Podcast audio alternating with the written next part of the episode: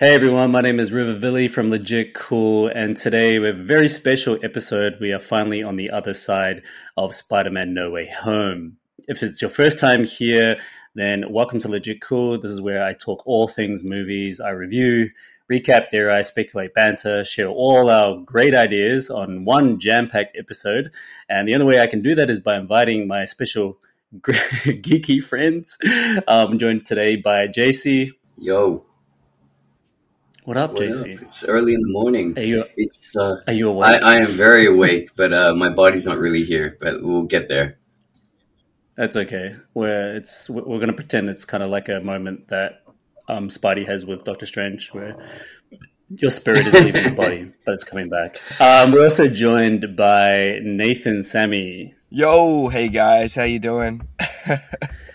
Pretty good, pretty good. pretty good. I'm actually surprisingly not that tired. I've had two days to recover from our initial screening in the uh, midnight screening, and it's uh, I'm feeling good today. I'm feeling pretty good. That's good, man. I feel like uh, I'm um, I'm a little ragged, but I'm also I had a few days to recover, but I'm also just uh, just um, fatigued, Spidey fatigued from all the good. You're all Spideyed out. Yeah, I'm all spideyed out. I'm also this is my second time podcasting and the first time podcasting in a car.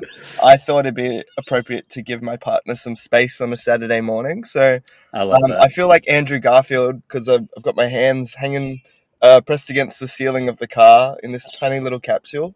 Um, yeah, it's it's good.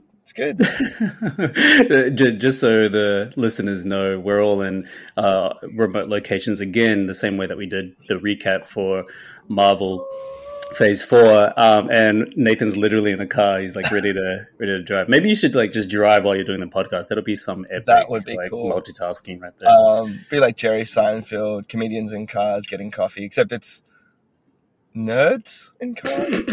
nerds and coffee. Getting coffee. nerds and nerds getting coffee and podcasting. So without further ado, I'm just gonna um, roll through the intro really, really quick so we can go through this monster of an review.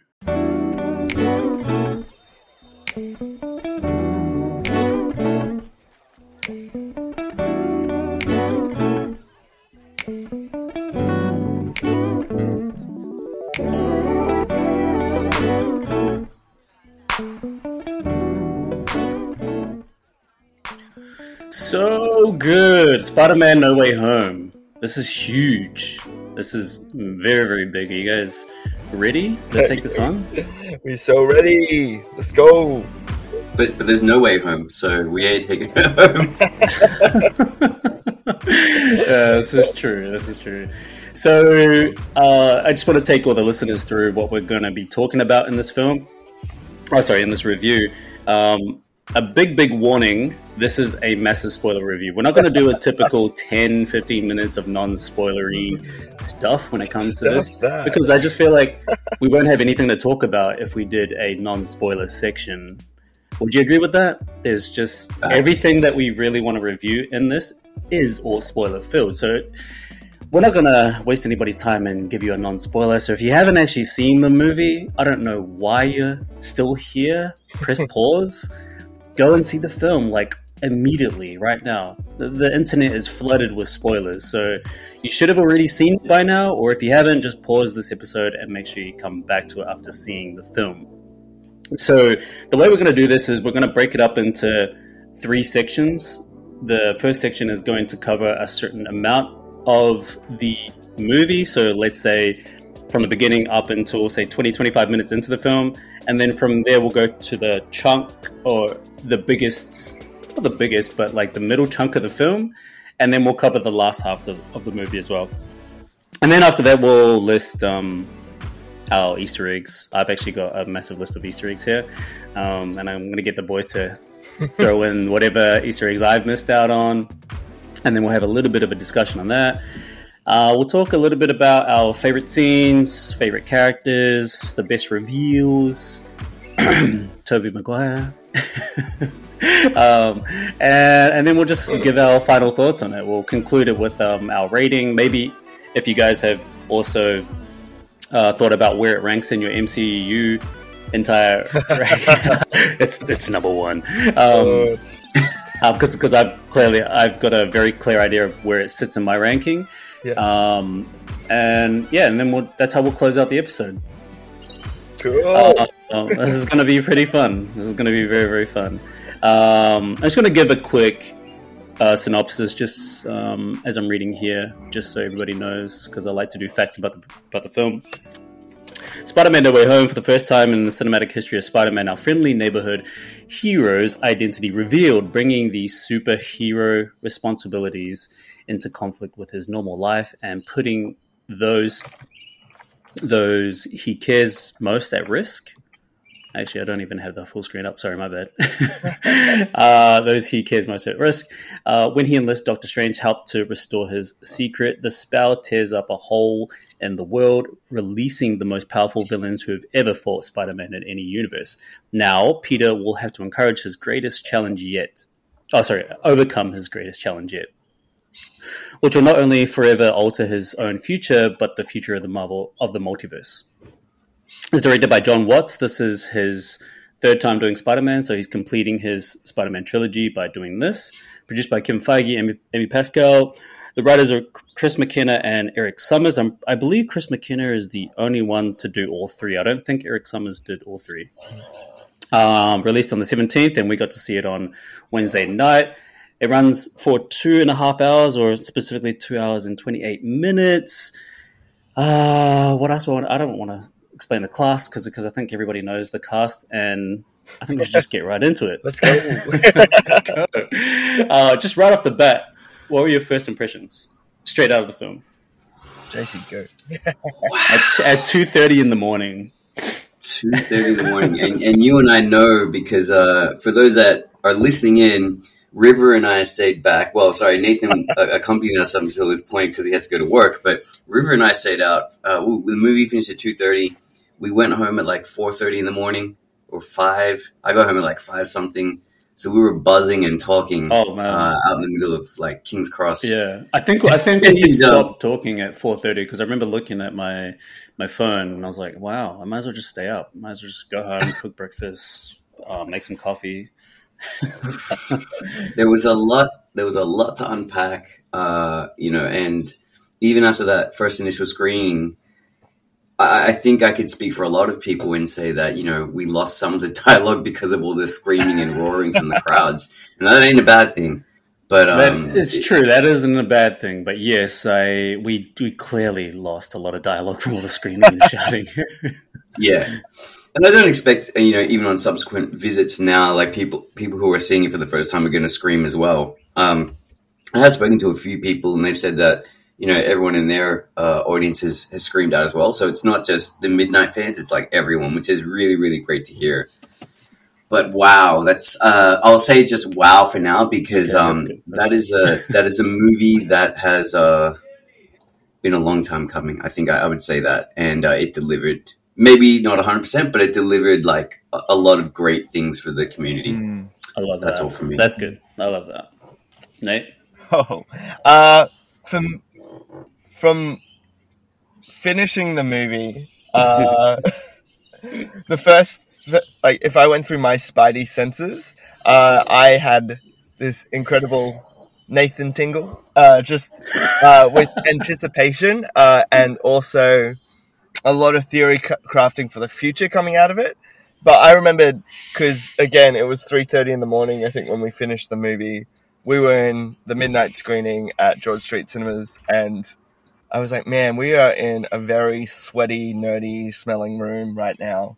Uh, and was anybody giving off a stench? there was Actually, uh, there was a, a communal stench. I was standing right next to the river, so I don't want to, you know. Yeah, hey, don't don't don't, Uh, don't oust me, man. Don't oust me. but I um I, I think I was just uh, emotionally overwhelmed uh, by um just so many beats, so many twists, so many reveals, uh, and also just so much um, distilling of who Spider Man is into one uh, one film in such a, in such a great way that I was yeah I was just um I was just uh, in a very good place but I was also Lovely. distraught and fatigued. I was everything uh, I at that that. moment. Yeah. yeah, I mean, for, for me, my first impressions were I, uh, speechless.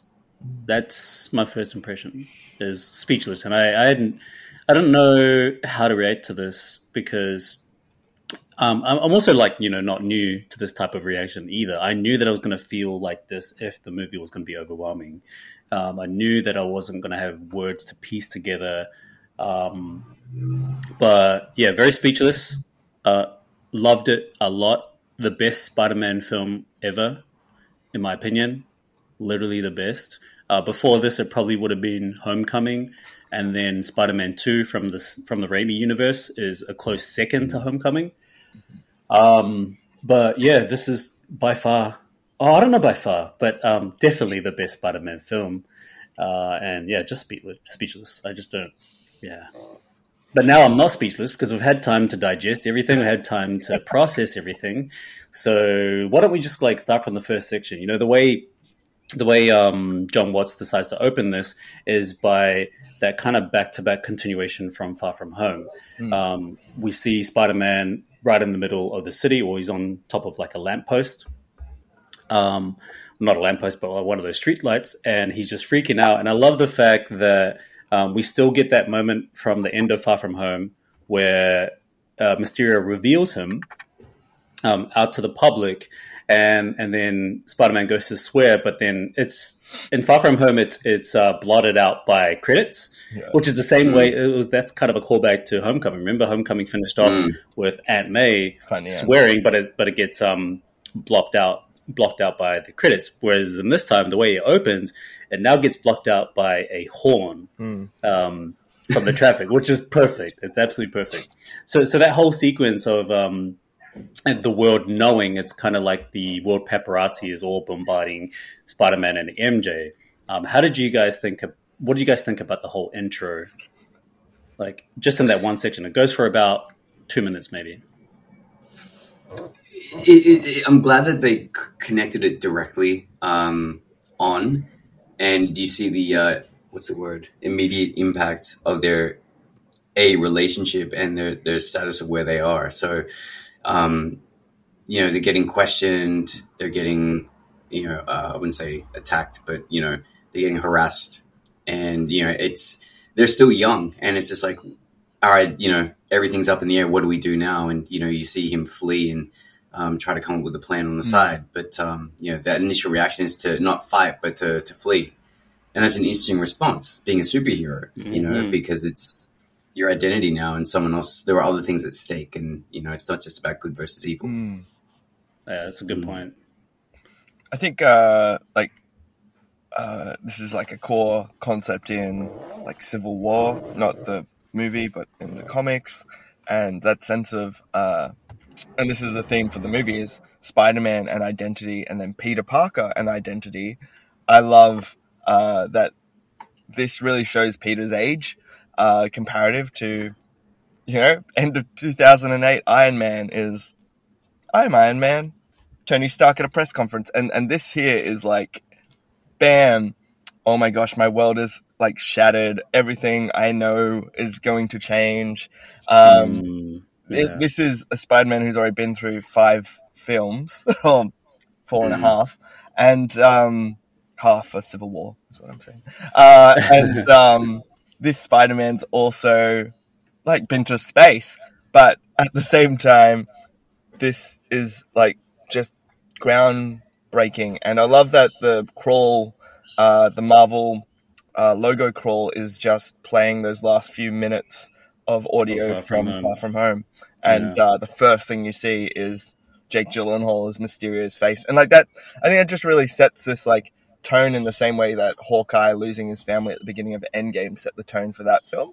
Was Yeah. yeah, this isn't your normal space, and this is a scary New York. And I really love that they did that because generally in Marvel, everyone and all of the people love Avengers. But in Spider Man's story, he's always the outcast. And how do you portray that in a world where he's an Avenger? So brilliant, brilliant. Just love it. And I love that there was a Karen first first person on the scene was That's Karen right, trying to that's rip off his mask. That was like wild. he hit me. He hit me. He hit me. Did you see? Did you see? Did you see? like that. And that's just you know that, that's just good tone setting for the whole film, I think, and for that sense of desperation that Peter's already under, which just Yeah. gets worse from there. So yeah, I, I couldn't agree more. You know, funny thing is like straight after that moment where that Karen jumps in. It'd be funny. It'd be funny if it like her actual um, name was Karen. character was called Karen or her real life name was called Karen.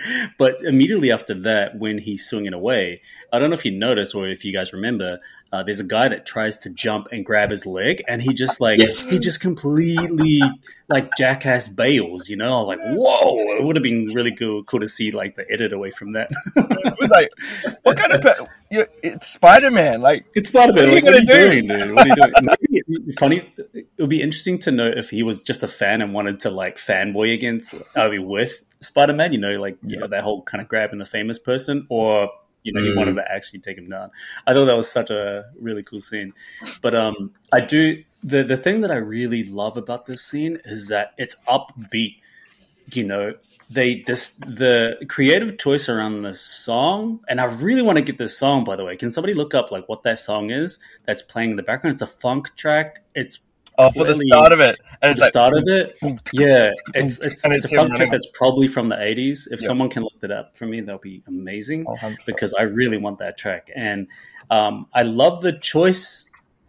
I, I love that musical choice because it's giving us a sense of urgency without putting us into panic. Mm. Right? It puts us into that comfortable, fun, playful Spider-Man energy and vibe. But it's also upbeat enough for us to be like, okay, this is a little bit of a panic. This is a bit of a stressful situation. Mm. And you're right, Nathan. I love the fact that you did that whole kind of contrast between um, the differences and how Peter Parker is dealing with this. How he he doesn't voluntarily reveal himself, um, and so he gets into like this crazy panic. And then we go back to St- Tony Stark in 2008. He he proudly wants to reveal himself to the world, and so here's a different way of dealing with that. You know, you have the Mm. adult dealing with that, and then you have the um, the teenager dealing with that. So it's it's awesome. Like the way he swings through the entire city with that music in the background. It was it was such a piece of character for me that I was like, man, I'm loving this intro. It's such a great intro. And when we were watching it for the second time yesterday, I was just I was just like bathing it. You know, I was like I was dancing away to it. I mean, not full on dancing away to it, but it was just it was such a fun way to intro the film. Oh, for sure. And then, of course, like we see some of our first Easter eggs there as well. You know, with the uh, Rogers musical, Steve Rogers musical, all plastered across New York, which is fascinating because um, this is like right in the summer of New York. So, and usually Broadway shows don't really play during the summer, but we can kind of, and, and I, I think anybody that's going to pick out on these details might go, uh, Broadway shows don't actually play during the summertime. But um, um, I guess the defense of that would be that it's a Broadway show that's been going on for like months and months and months, right? And and maybe everybody in New York just really, really wants to see uh, an Avengers satire, or not a satire, but like an homage and a celebration of um, their most loved heroes, I suppose. Sure. But yeah, that whole trans that whole scene was just an incredible way for us to get back into um, what this world is, this homecoming world, and then from there we see the consequences uh, start to they, they start to sort of ripple and long effects towards his friends and his family. You know, his friends um, start to get impacted in a way that it it ruins their future for university. And you know the family dynamics within the apartment was actually such an interesting thing because we have two things happening there. We have uh, the family dealing with the exposure of spider-man's identity but also happy and aunt may also dealing with their breakup. That seems to be a big deal to happy hogan but it's not a big deal to aunt may because she's like oh it was only a fling and we flung. Um, you know, let's let's go to that scene where they're in the apartment and and everything is a little bit chaotic, but they're trying to like Peter's trying to calm it down and he's trying to distract them from what's happening outside the window. Um, did you guys notice some of the Easter eggs in there as well when it comes to his T-shirt? Uh, what was on his t-shirt again? It was Oh, um, His T-shirt is it says "I survived New York." yeah, Yeah, yeah. Uh, great. that's uh that's the T-shirt that he wore in Homecoming. Oh yeah. Yeah, remember when he took the suit off him and he So- gave him the yep. t-shirt? Yeah. Right. Yes. okay, missed that one. Yeah, yeah, yeah, yeah. And Happy Hogan is actually really, really good at playing the broken, the heartbroken like boyfriend, even even if it's like a fling boyfriend. Um, it actually reminds me of his old films like Swingers. I don't know if you guys have seen Swingers, No, but I um, he haven't. deals with heartbreak in that as well, and he does it. So, That's an old movie. It's a very old movie, and he looks very, very different. Sorry, guys, I'm a bit younger than you fellas. So just... Oh. so yeah, I mean that, that the way they stage that whole apartment sequence is so cool. Even the camera work in that is really cool. I love the whole kind of continuous shot from the bedroom and all the way into the hallway. Mm. Uh, that's all really well crafted. And even the um, just that sense of urgency comes through in Peter trying to close all the windows, MJ closing the doors, and like all these people. Mm. Like even there was like a, a neighbor in the, in the front door already Yeah, trying to yeah, the apartment, just like shutting the door on him.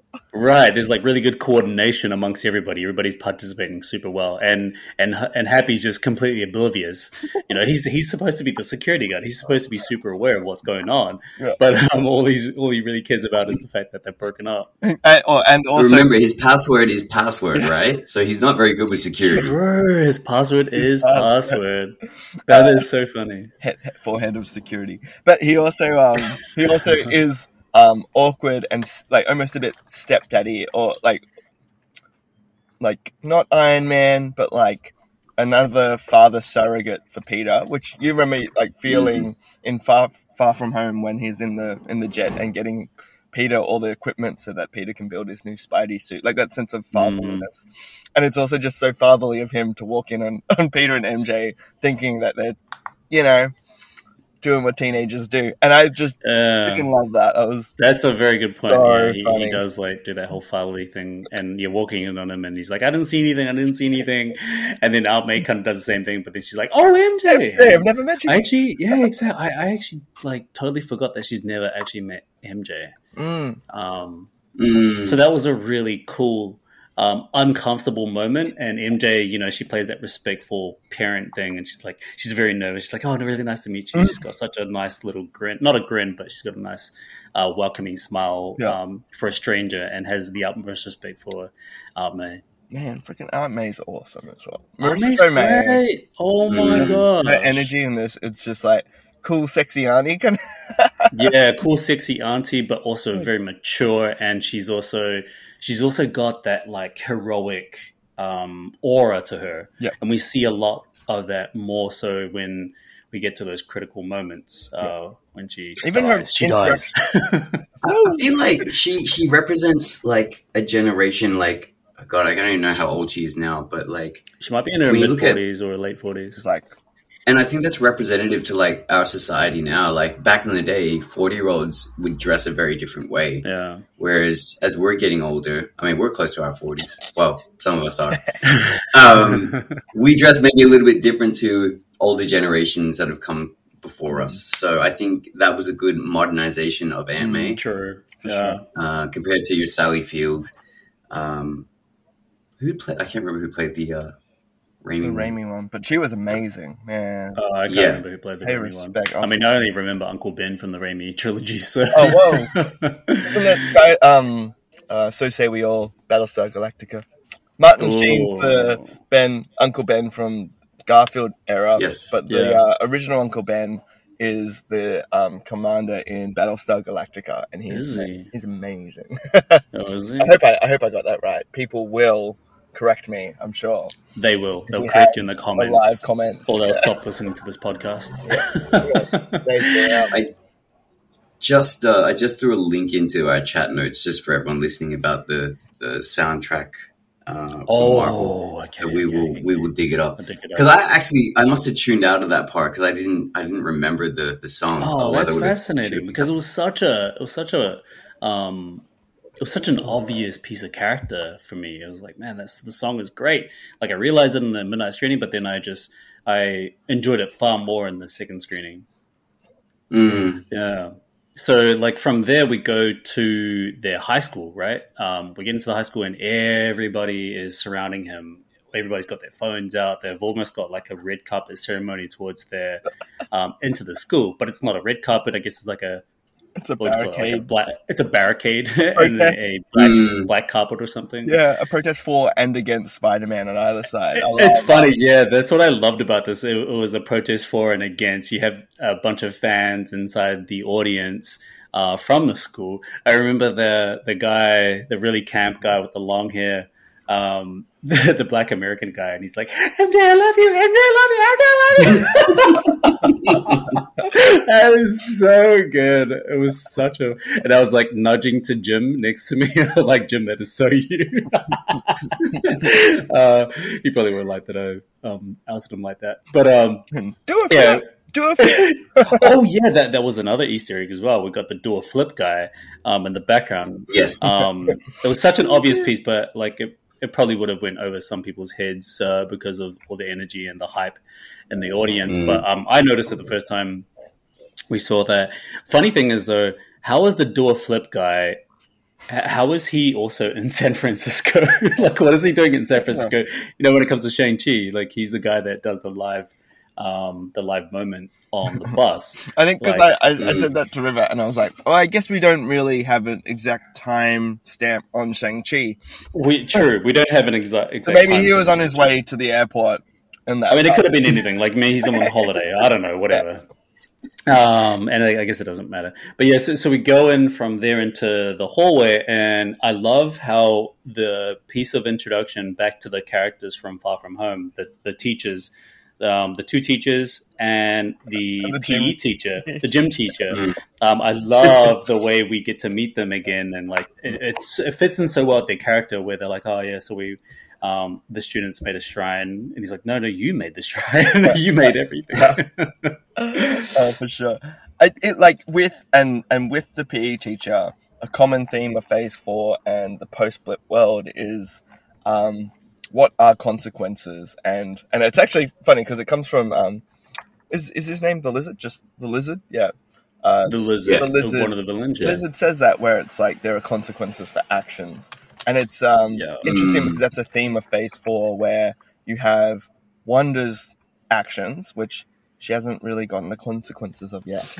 Um, Mm, you then have Falcon and Winter Soldier, and like even the the refugees, uh, the um, flag smashers, and they're like Yeah. the globe was better before, during the blip, uh, and then you have Hawkeye.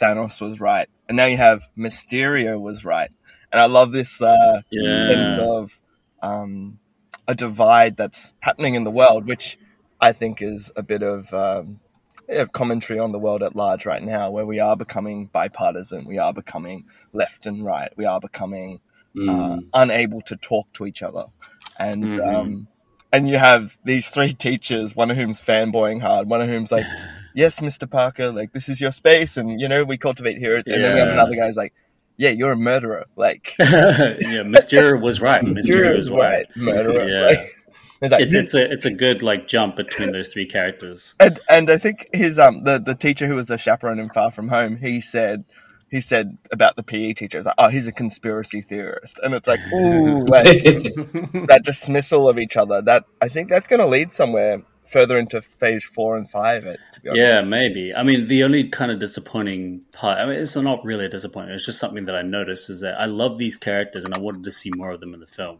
But that's literally the only time we Mm. see them in the entire Mm. film. And, and I guess it probably would have made the whole story a bit chunky if they were if they were thrown in there. And as we see the story unfold, and by the time we get to the end of it, it, it probably wouldn't have made any sense for them to participate in the film.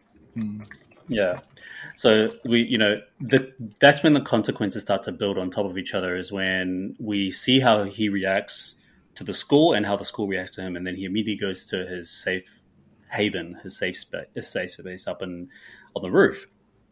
Mm. Um, and then they have a bit of a dialogue between. There's a bit of dialogue between him and MJ, and I like how this, like, this is kind of the first calming moment that we get for the film. You know, we go from a little bit of a high octane energy moment, and everything's a little bit chaotic. We've addressed all of that, and we notice that the world is just. And when I say the world, we're really just talking about New York. you know, the world doesn't exist outside New York City, apparently.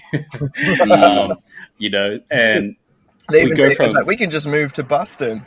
they've, got crime in Boston, but it's like dude, you're Spider Man. People would be the same there, right? Like, It's true, true, true. I actually thought they were gonna like riff on Chicago having the most crime or something like that, and say, "No, let's go to Chicago instead."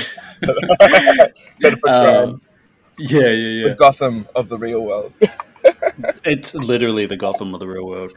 Um, love you, um, Chicago. We love you. We love you, Chicago. For our We are listeners in. Chicago. yeah, yeah, yeah. Imagine if it turns out, eh, like the biggest statistic of listeners come from Chicago. Um, yeah, so we're on that rooftop, and things get a little bit calm. And I think this is where I start to really appreciate where Jon Watts is taking the pace of the film. You know, we're going from these very high levels of stress, and we're coming down, and we're just taking a moment to breathe a little bit. And I love that. And it's, it's such a perfect moment for us to breathe as an audience when they're having a bit of a moment together, and then it's immediately interrupted by Ned. Mm. I mean, it's it's great. I mean, I, I love that the whole the the focus, not really just at the center of the story, but the main focus of characters is Ned, MJ, and Peter, and it's mm. perfect because these guys are best friends. Mm. Even though Ned plays the third wheel, he's a good third wheel, and he's funny. And he, he's always going to add that piece of levity anytime that we see all three of them on screen. Mm. And I think that's that's something to add is that the previous Spider-Man films they didn't have a Scooby gang, and this is what really makes it stand out because you know Peter's young and growing up. Um, you know he has friends to face the world with. I mean, aside from the Avengers, but he has people that he can relate with, that he cares about, um, that he grew up with, and uh, you know having that having their stories, even though it isn't really fleshed out until maybe like you know no Way Home, but you see them, you know, MJ grow, you see Ned grow, um, obviously, which we'll cover later. But to have them together as a group, you know, really, I think makes this trilogy stand out from the others um, because Peter was always kind of, not, I wouldn't say alone, but he was almost like this one man show. Mm. And now he's got a team. So the guy in the chair. The guy in the chair, yeah, What? which is going back to Homecoming. I think yeah, he's the guy in the chair. Yeah. uh, which oh, and and it's also uh, something which like it's the energy of a Harry, Ron, and Hermione for this generation. Think is Ah, what that, that, which was where I was sitting with it, where their Right. dynamics uh, enable them to play off each other. They each have their own strengths. Uh, I think the characterization of these three in this is stronger in some ways. Than I'm going to say it. Than Harry, Ron, and Hermione, particularly in later films, one really let the team down. But right. but I think that- there's a Harry Potter listener going ape shit right now. He's like, Yeah, "Oh my cool. god, Harry cool. I'm a Harry Potter stan as well, guys. Wait till I do my own podcast, which is uh, legit magic. I don't know. I, th- I think it's something. These guys can Legit- come. We'll talk about Harry Potter all day. Whoa! but but um that again that Spider-Man identity stuff and the Peter Parker identity stuff. I think the this trio is super core to that, and the outcome of this film, the consequences that come from uh, the end of this film, also play into that. There's a separation of Peter from the people he loves, uh, from Aunt May all the way through to MJ and Ned, and Mm. um, and that's just uh, again some really beautiful characterization. I love that this film really takes its moment in the history of the MCU to tell stories it can only tell right now. Mm. And so it's Mhm. like, yep, Ned and MJ aren't going to be in the picture in the next story for Spider Man Mm. to some degree. Like they're still going to be around, but that's going to be a different story for Peter. So we have to take those two characters right now and really impress um, everything that needs to be impressed about their relationship True. with Peter now. That Um, is a yeah. it's very cool. Very. Very cool. Yeah, like the on that rooftop scene, you know, they're they're trying to figure out what they're going to do. What's the next move? You know, what what's the next piece of the puzzle that we need to try and figure out in order for us to get over this? And and then this is only really prompted by the fact that they're trying to get into university together, right? Um, they've they've sent out all the applications. I think they do like four applications or something like that. Um, and they're trying to think that we can start a new life together, um, which is such a pivotal moment because they don't know what's going to happen, obviously, in the next two hours. They have no idea. They just Mm. think that let's just start a new life when we go to university, right? But then that gets slipped on its head when they realize they'd never get accepted. And this is when the consequences really start to ramp up. Is that because now the world knows about Spider Man and who his identity is, the biggest shocking for, thing for the world is that he's a kid, right? Yeah. He's a kid that has supposedly murdered a hero in their eyes. Remember, Mysterio was a he, he was a hero to everybody, See? and Mm. and it makes sense that they're all wanting to vilify someone like Spider Man because he was an Avenger, but now he's an evil villain in their eyes. So them trying to escape that was was huge, and then they they try and have a solution by going to university, but yet they don't get in, Mm. right? Because of um, I, I can't remember what the what Ned was saying in the letter, but it was something along the lines of um, uh, due to recent events or something like that, we have to decline your application to Yeah. MIT. Controversy is the word. The controversy, Yeah. yeah. And could you like to a, a point to that, like because that is the catalyst for Peter's next actions, which we're about to talk about. But Mm.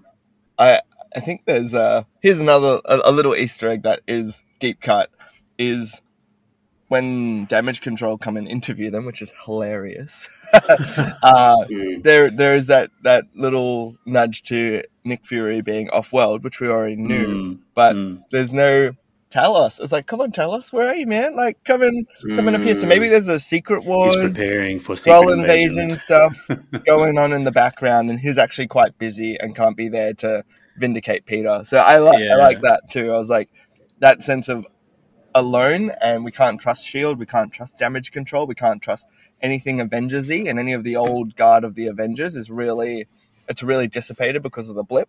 Mm. Um, Mm. which really makes Endgame as well in retrospect feel more last hurrah. Like this is the last hurrah of um, of one age in this world, and now we've moved into a new age where we Yeah. can't depend on the same structures we used to. Yeah. You know, actually, on that Mm. damage control thing, um, I thought it was interesting that we've never seen damage control interrogate anybody.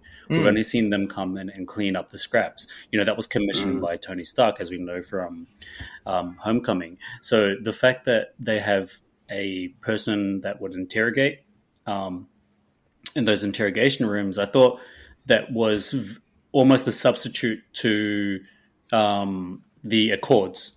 Because remember, the Accords don't exist anymore.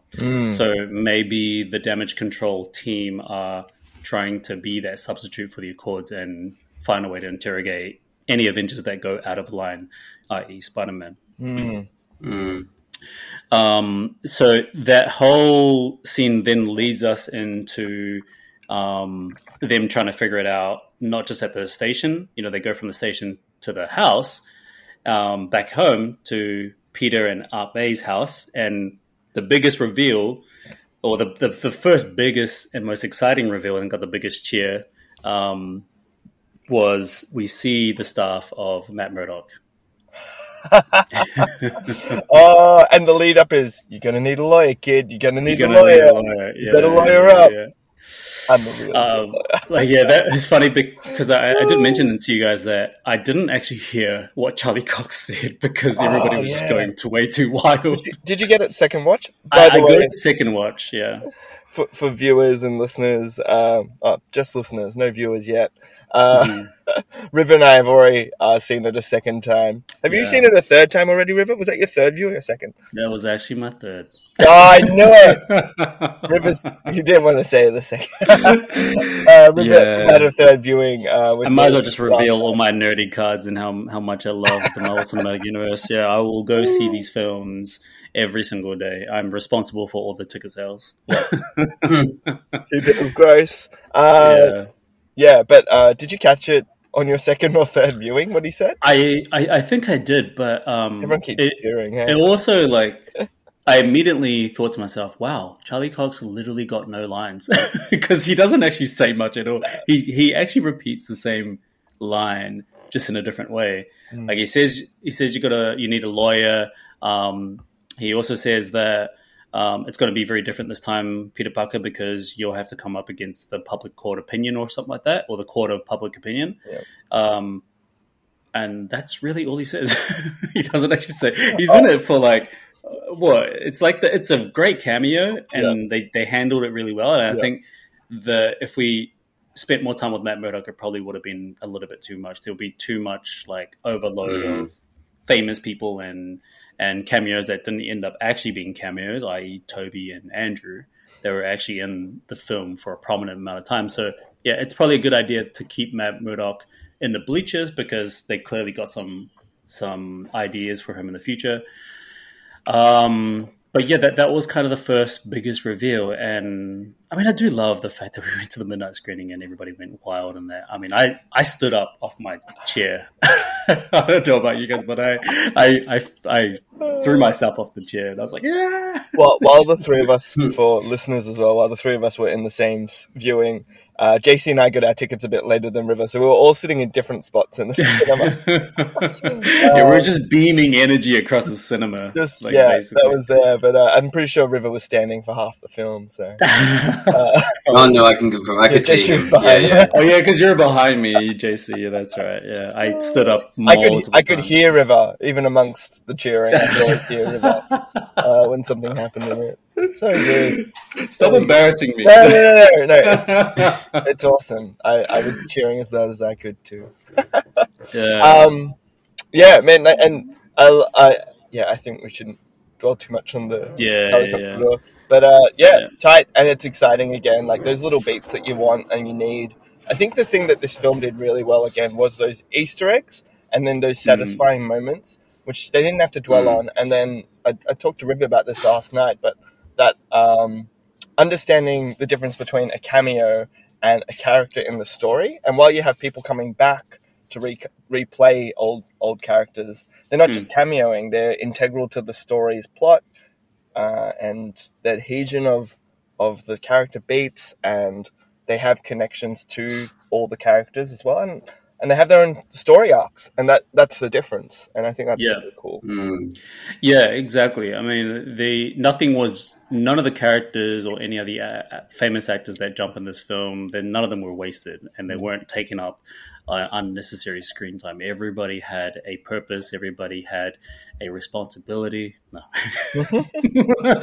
um, yeah, everybody had their thing to do, which is amazing to see. And and you know, like the last thing I do want to say about this whole Matt Murdock thing is that it does make sense that he would only pop in and out because the whole court case thing lasts for like a second, right? The whole Mm. legality around how to fix the situation in terms of legal thing. It it it, it only lasts for a second because immediately after that we we Peter goes to uh, it's actually not immediately after that, but um, Peter goes straight to Doctor Strange because he realizes that this is probably going to be his only solution, and Mhm. and this is where the biggest subvert, at least for me, the big sub subvert of expectations, um, in, as far as story goes, is that it's actually it's it's less about what we saw in the trailer, right, and it's more about how the villains show up because they recognize Peter Parker. Remember, this whole time we actually thought that the villains show up because the multiverse cracking.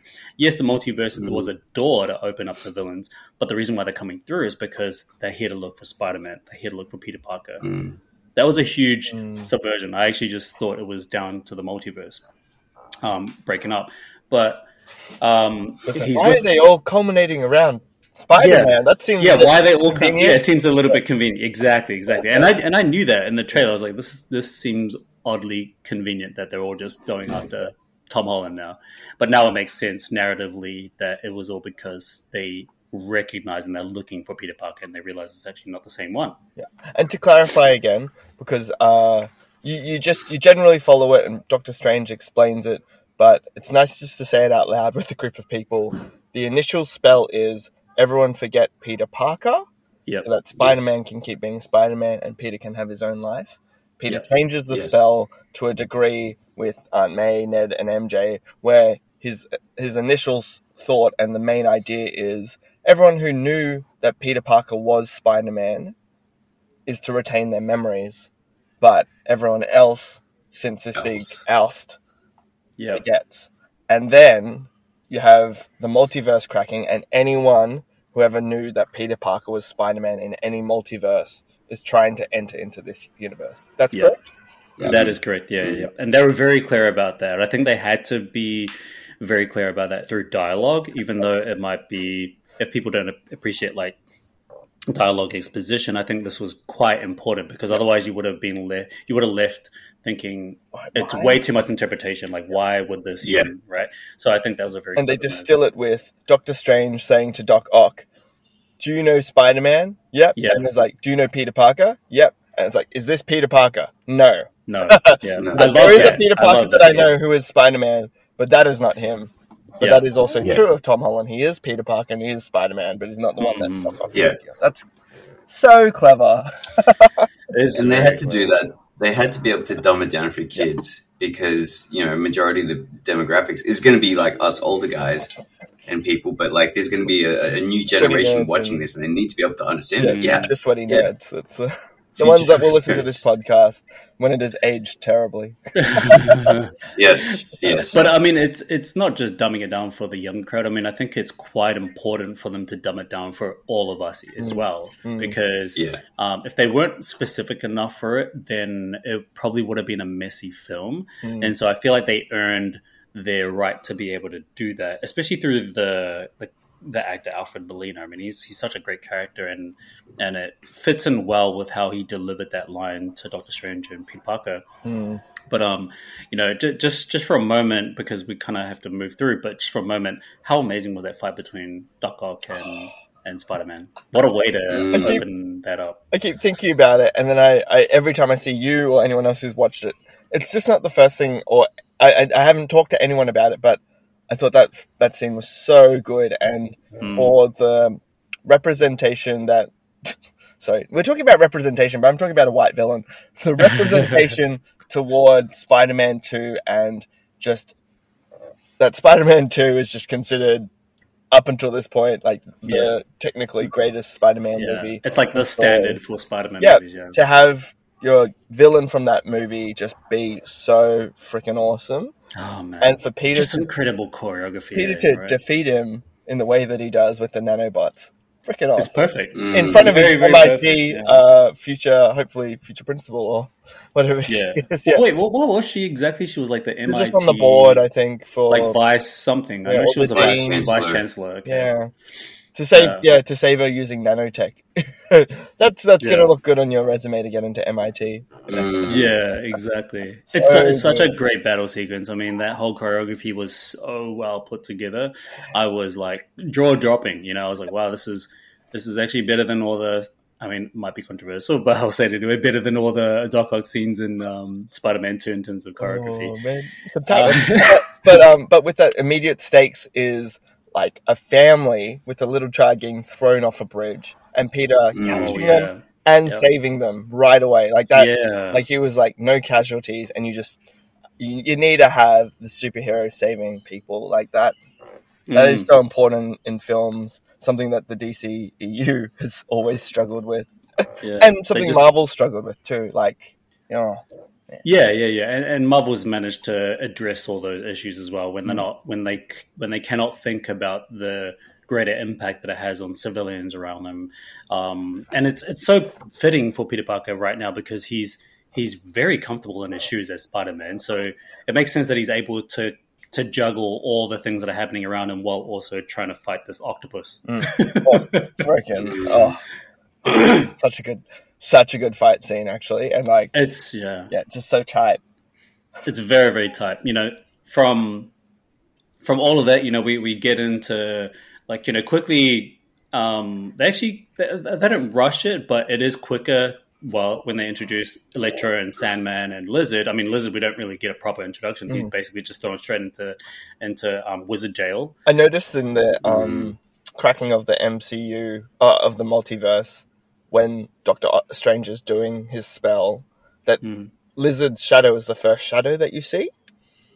So you know Oh. how you start to see those orbs of light that look like people trying to break through in the purple Yeah. other universes. When Doctor Strange is doing the spell, the first shape that you see is the lizard. Um, oh which is I think is quite cool because it's the first one that Doctor Strange goes and finds. i thought it was actually scorpion No, no, it Scorpion? was, it was Scorpion, clearly Scorpion. like, it was like clearly lizard silhouette, and I was like, whoa, Ah. yeah. Um, Okay, yeah. fascinating. Yeah, I, I actually just thought it was Scorpion. Is his name Scorpio or Scorpion? One of the Sinister Six. Scorpion, Scorpion. Scorpion. Scorpion. Get over it. No. um, yeah, you know, so we quickly go through like Electro and Sandman, which is fitting because you know the main uh, villains that we want to see and have a bit more to do is Alfred Molina and um, Willem Dafoe.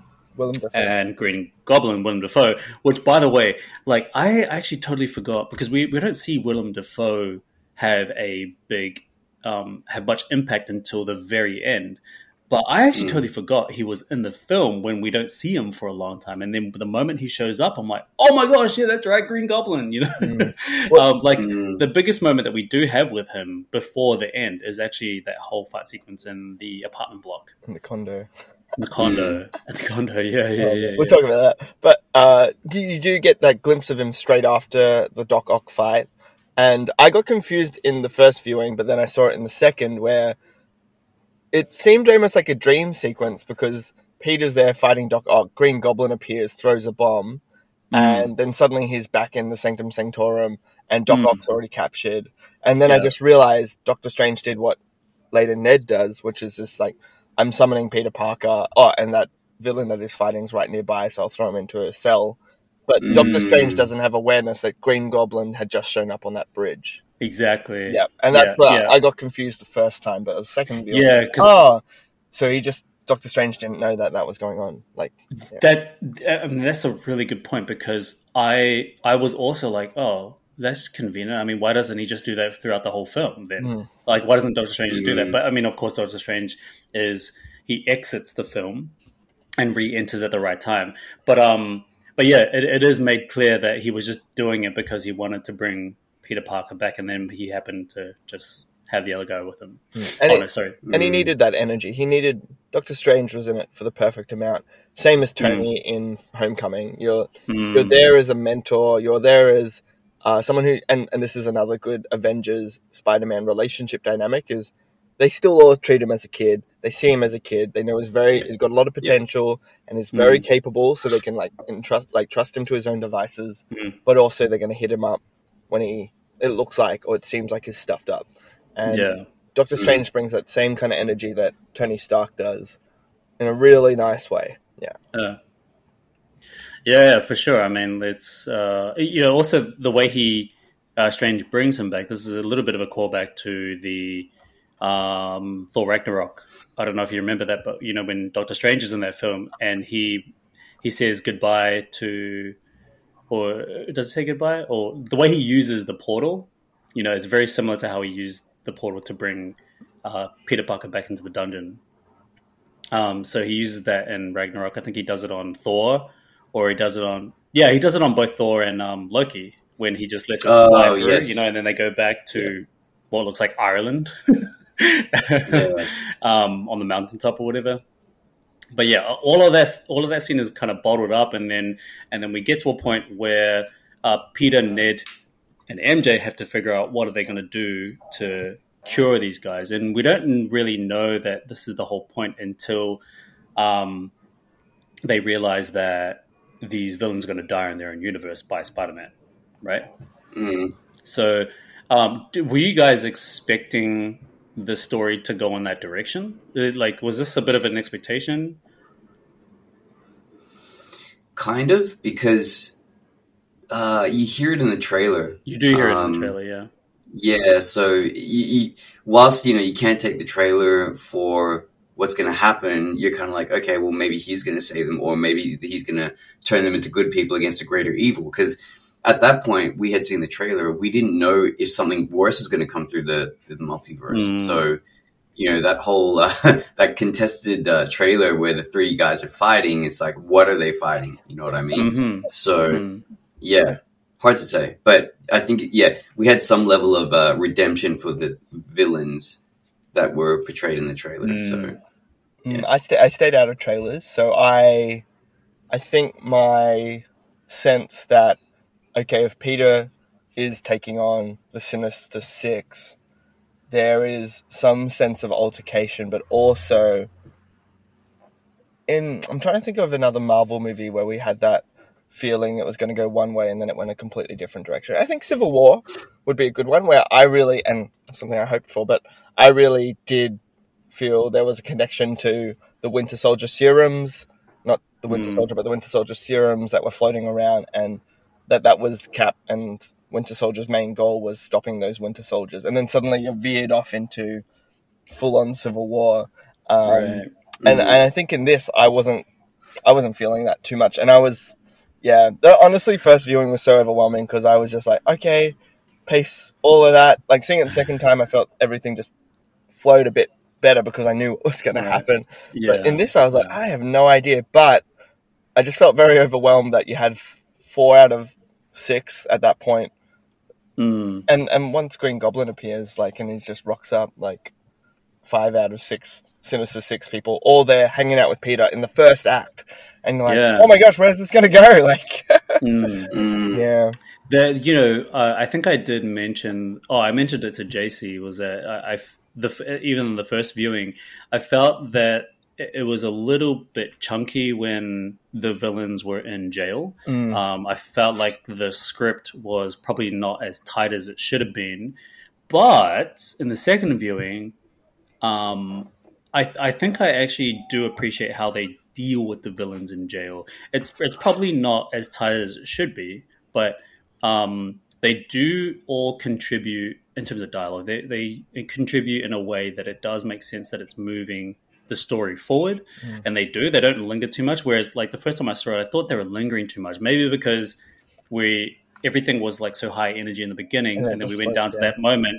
Like being in a dark environment is hard enough itself. Like Mm. it- you need you need something to keep the wheels in motion, and so being in a dark environment underground, literally, you feel a little bit claustrophobic in that whole thing. So I think that's why I initially thought the scene was too chunky because it's quite dark.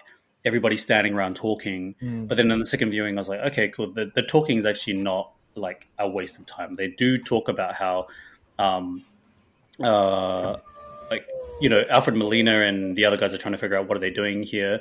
Um, who is this person? Who is this Peter Parker? Like, what's his whole deal? That's all really great. And then um, when MJ and and Ned come into the into the picture to try and figure out this problem, um, that's that's all really well handled. So yeah, I was a little bit wrong, I guess, the first time. Oh, There was there was definitely like an establishment of a greater universe because I understand that in the MCU and, and the Raimi verse and the, the Sony uh, Spider Man films, these guys all existed separately. Mm. But now that they're all in this MCU, it's like, okay, well, some people might question how do these guys know each other? They don't really. Mhm. So then them having that banter and discussion about what happened to them and, you know, well, and to have, what they're capable of. sorry, Jason. Yeah, go on, Well, go on. to have the villains of Spider-Man one, two, and three all there, and being like, Mm. "Oh yeah, we all knew each other," and actually, Sandman's like, "Yeah, you two died. I heard it on the news. I was just a guy, and I remember Right, all that yeah, like yeah. hectic, like super villains running around Yeah. New York stuff." And. I think that,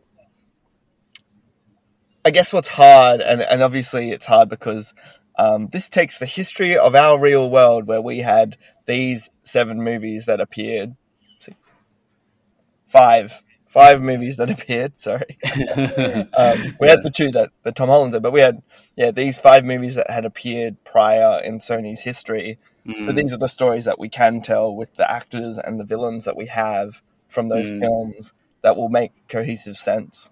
Yep. And at the same time, that maybe that's just the one jarring thing where you're like, well, aren't there other multiverses? Why do we only have two of the multiverses? And maybe technically three with um with Tom Hardy like represented Right. here in a multi multiverse. But you know, that that's Well- that's wishful thinking. And You, you, you, you know, actually, like the on the whole multiverse stuff, I have a lot to share. I want to share my ideas about how um, what's actually happened to the timeline now and what are all these branches because there's a lot of branches that exist by the time we get to the end of this film. Mm.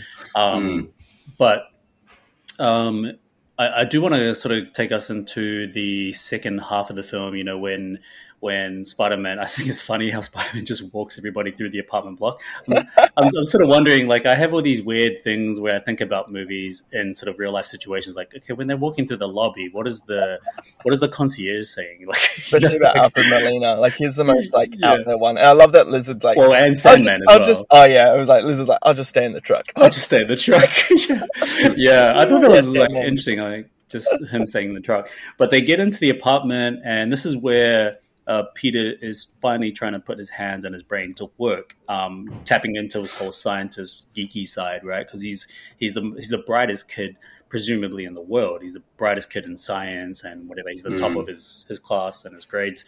Um, so we get to see him to work, which is great. I was always going to wonder if they're going to tap into his science side because we don't really see that in any of the films, right? We don't really see that in mm. Homecoming. We don't see that in Far From Home. Yep. And this is the first time that we get to see him work as a scientist. Not Amazing. Yet. Three of him. Three of him. Three of them. I mean, yeah, that's later yeah, on, but um, but the fact that we get to see Tom Holland work as the Peter Parker science nerd is awesome. Yeah. Can, it's absolutely awesome. Deep cut, not deep cut, but and you know it, it, it breaks a little once you get the Green Goblin reveal, but the character arc of Tobey Maguire's Spider Man and Willem Dafoe's Green Goblin is one of a a surrogate father. Like he's truly mm. his his best friend's dad, who really knows that he's mm. just lost his uncle and right, the important yeah. father figure in his life. And also, Willem Dafoe's Green Goblin is horrible to Harry Osborn. Like he he isn't mm. as proud of Harry as he is of Peter in that movie. Mm. And again, you have this beautiful like it was, it was a really heart heartfelt and warm moment, which is detracted a little because that's Green Goblin like pretending to be Norman. But yeah. When he says, like, it is brilliant, both it and you, and and Peter is also really needing that at the moment. He doesn't have that father figure who sees him as brilliant as he doesn't have Tony mm. anymore to say that, and yeah. he doesn't have what Mysterio was pretending to be. Uh, yeah. And so I think mm. that was a really touching moment. That's a really great callback to Spider-Man One. So yeah, that's a very just, good point. Just to touch on the on the mentor mentorship. So you had you know you had Tony in Homecoming, and obviously like prior to that, then you had uh, you kind of had Taylor stepping in as Nick Fury as the mentor or guide in, in Far From Home, and then you had Strange being the third sort of mentor. Mm, yeah. But what you then see, and I was going to tie this back to the whole science, is that you see Peter's genius come out uh, the, uh, the mirror dimension when he defeats Strange oh, yeah. using math. True, true, true. When math beats math. magic. Oh math man, beats magic. That's right? so funny. So yeah. that shows his brilliance. He's like, I can outdo Doctor Strange. Sure. You know? So that is a very yeah, and that actually yeah, that takes uh, place prior to um, that scene in the apartment, mm. the condo. Mm. Yeah, that's a very good point. I love that. I, like, I, I was always going to wonder, like, how are they going to like keep Doctor Strange out. Because when I first saw the trailer, I was like, yeah, it's great to have Doctor Strange, and there's a lot of awesome classic team ups in the in the comics. But then I was like, mm. but Doctor Strange is like super powerful. Yeah, why, why can't he just? yeah, I mean, like like these villains are nothing compared to Doctor Strange, and it was perfect the way they exit him in the film, and it was perfect timing for when they bring him back in the film. Um, and the first thing he says to Ned and MJ once he hops out of the mirror dimension is like, "I just beat Doctor Strange." yeah, I know. That's so good. It's such it's such a great thing when he's, "I just beat Doctor Strange." It's such a good battle. Yeah. So there's there's a couple of callbacks there, right? So when is it Ragnarok where he sends Loki flying for like twelve hours or something yeah, like that? Yeah, yeah. And then he goes, "I just came back from flying over the, the Grand, Grand Canyon. Canyon. for twelve hours." yeah, yeah, yeah. Um, so good. Uh, oh, like um, I, I, think Loki says um, for how long does he say for? I think it, I, I want to say he says for like thirty hours or so. Thirty minutes. He's falling for thirty minutes. I I've mean, 30... falling for thirty minutes. thirty minutes. Yes. That's so funny. Um, oh, yeah. So, oh yeah. Yeah. Go, go ahead. Go ahead. I was just like, again, like Doctor Strange becoming a little bit of like the the potion master witch mother hen kind of character in the MCU where it's like Thor ends up coming to Doctor Strange with his problems. Spider Man ends up dropping in to like because he's got some issues. Hulk smashing through a window just to like to check in with Doctor Strange. I, am really enjoying that. He's got this like presence of being a Tony, and that like mm-hmm. the Sanctum Sanctorum's becoming that drop in space in the way that Avengers yeah. Tower was, without mm Mm. also being he's like, yeah, I'm busy doing magic things. You don't even know why I'm not here, why I didn't appear in WandaVision, like all that. I'm busy. I'm always busy. We got a lot more things going on in our world, like in the same way Eternals have things going on in their world. Like it's good. Mm. It's good. Yeah, exactly. Um, There, there was sorry, I was just gonna say there was that small callback because in Far From Home, when he's talking to Beck to the, for the first time, he's talking about the whole quantum quantum realm, and Beck's like, "Don't apologize for being the smartest kid in the room." mm, So you know you do see his brilliance there; it's shining through, but he gets cut off real quick. yeah, So and he does prove himself to be the smartest guy in the in the condo, right? Um, because Yeah. he's amongst like scientists there. Mhm. Um, Yeah. or there's only two scientists really. Um, wait, no, Oh well, Lizard's not there. No, Liz is not there. Yeah, Yeah, he's, but it would he's down in the in the truck. Um, but yeah, that that whole scene then leads us into um, the reveal of of Goblin, and and I love how the first piece of reveal is is the line that he says when Alfred Molina is already cured, and he walks into Mm. the into the room, and he says, um, "Just what does he say? Just you and me." Oh, just just you, or something like that. and then me. Goblin Mm. well, yeah, and then Goblin. I just remember Goblin's response. He said, "Just me," and I was like, "Oh." I was like, no, that's that's Green Goblin, and everybody was aghast at that moment as well. yeah, Um, and then we quickly go to Spider Man, um, to Peter Parker, um, ampli- like really amplified Spidey sense at that moment. I love the way Jon Watts shoots the Spidey sense. It's actually a little bit of a, a homage to how he, like the effects for his um, Spidey sense is a homage to the way they displayed in the comics. And the Mhm. comics, it's got like um, the the illustration. vertigo. Yeah, it's it's got like yeah that cut- the kind of like layers, the lines around him. Um, that's especially like in the Steve Ditko comics, Yeah. and um, I'm pretty sure they do that in the latest iteration from uh, I can't remember his name. I think it's Don, uh, Dan Slott, and I can't remember who the illustrator is in Dan Slott's versions today. But yeah, his body senses like uh, a bunch of lines, like an aura type thing, and and they basically well, Jon Watts does that in this entire film when he gets his Sense, especially when his um, spirit leaves his body. Yeah, That's a huge, huge That's homage. such a good- and it's just like- like just warbling around his head. yeah, it's it's like waves. It's Yeah. actually really, really cool. and again, and and you know, Into the Spider Verse does that very classically because That's right, yeah. Style. But oh, that is a hectic scene because I think everyone in the in the in the theater when we were there, you just know that that's the tension. But you also, like, for me, I was like, yeah, like I already know Green Goblin's like off, but is there something, something, something else at that moment about to attack the condo? True, Yeah. true. And it ends up being Mm. Green Goblin. It Now, was holy shit, man! Like Willem Dafoe, his facial expressions have to be the greatest facial Oh, expressions yeah. Yeah. ever in cinema. I mean, like he he manages to go from this really innocent and Father. gentle guy, Mhm. like father, right? And we also saw that in Spider Man in the 1st one. Mhm. um and like he's his ability to like transform from this father like loving figure to this evil green goblin i think in this though in no way home it's probably the best green goblin we've ever seen Yep.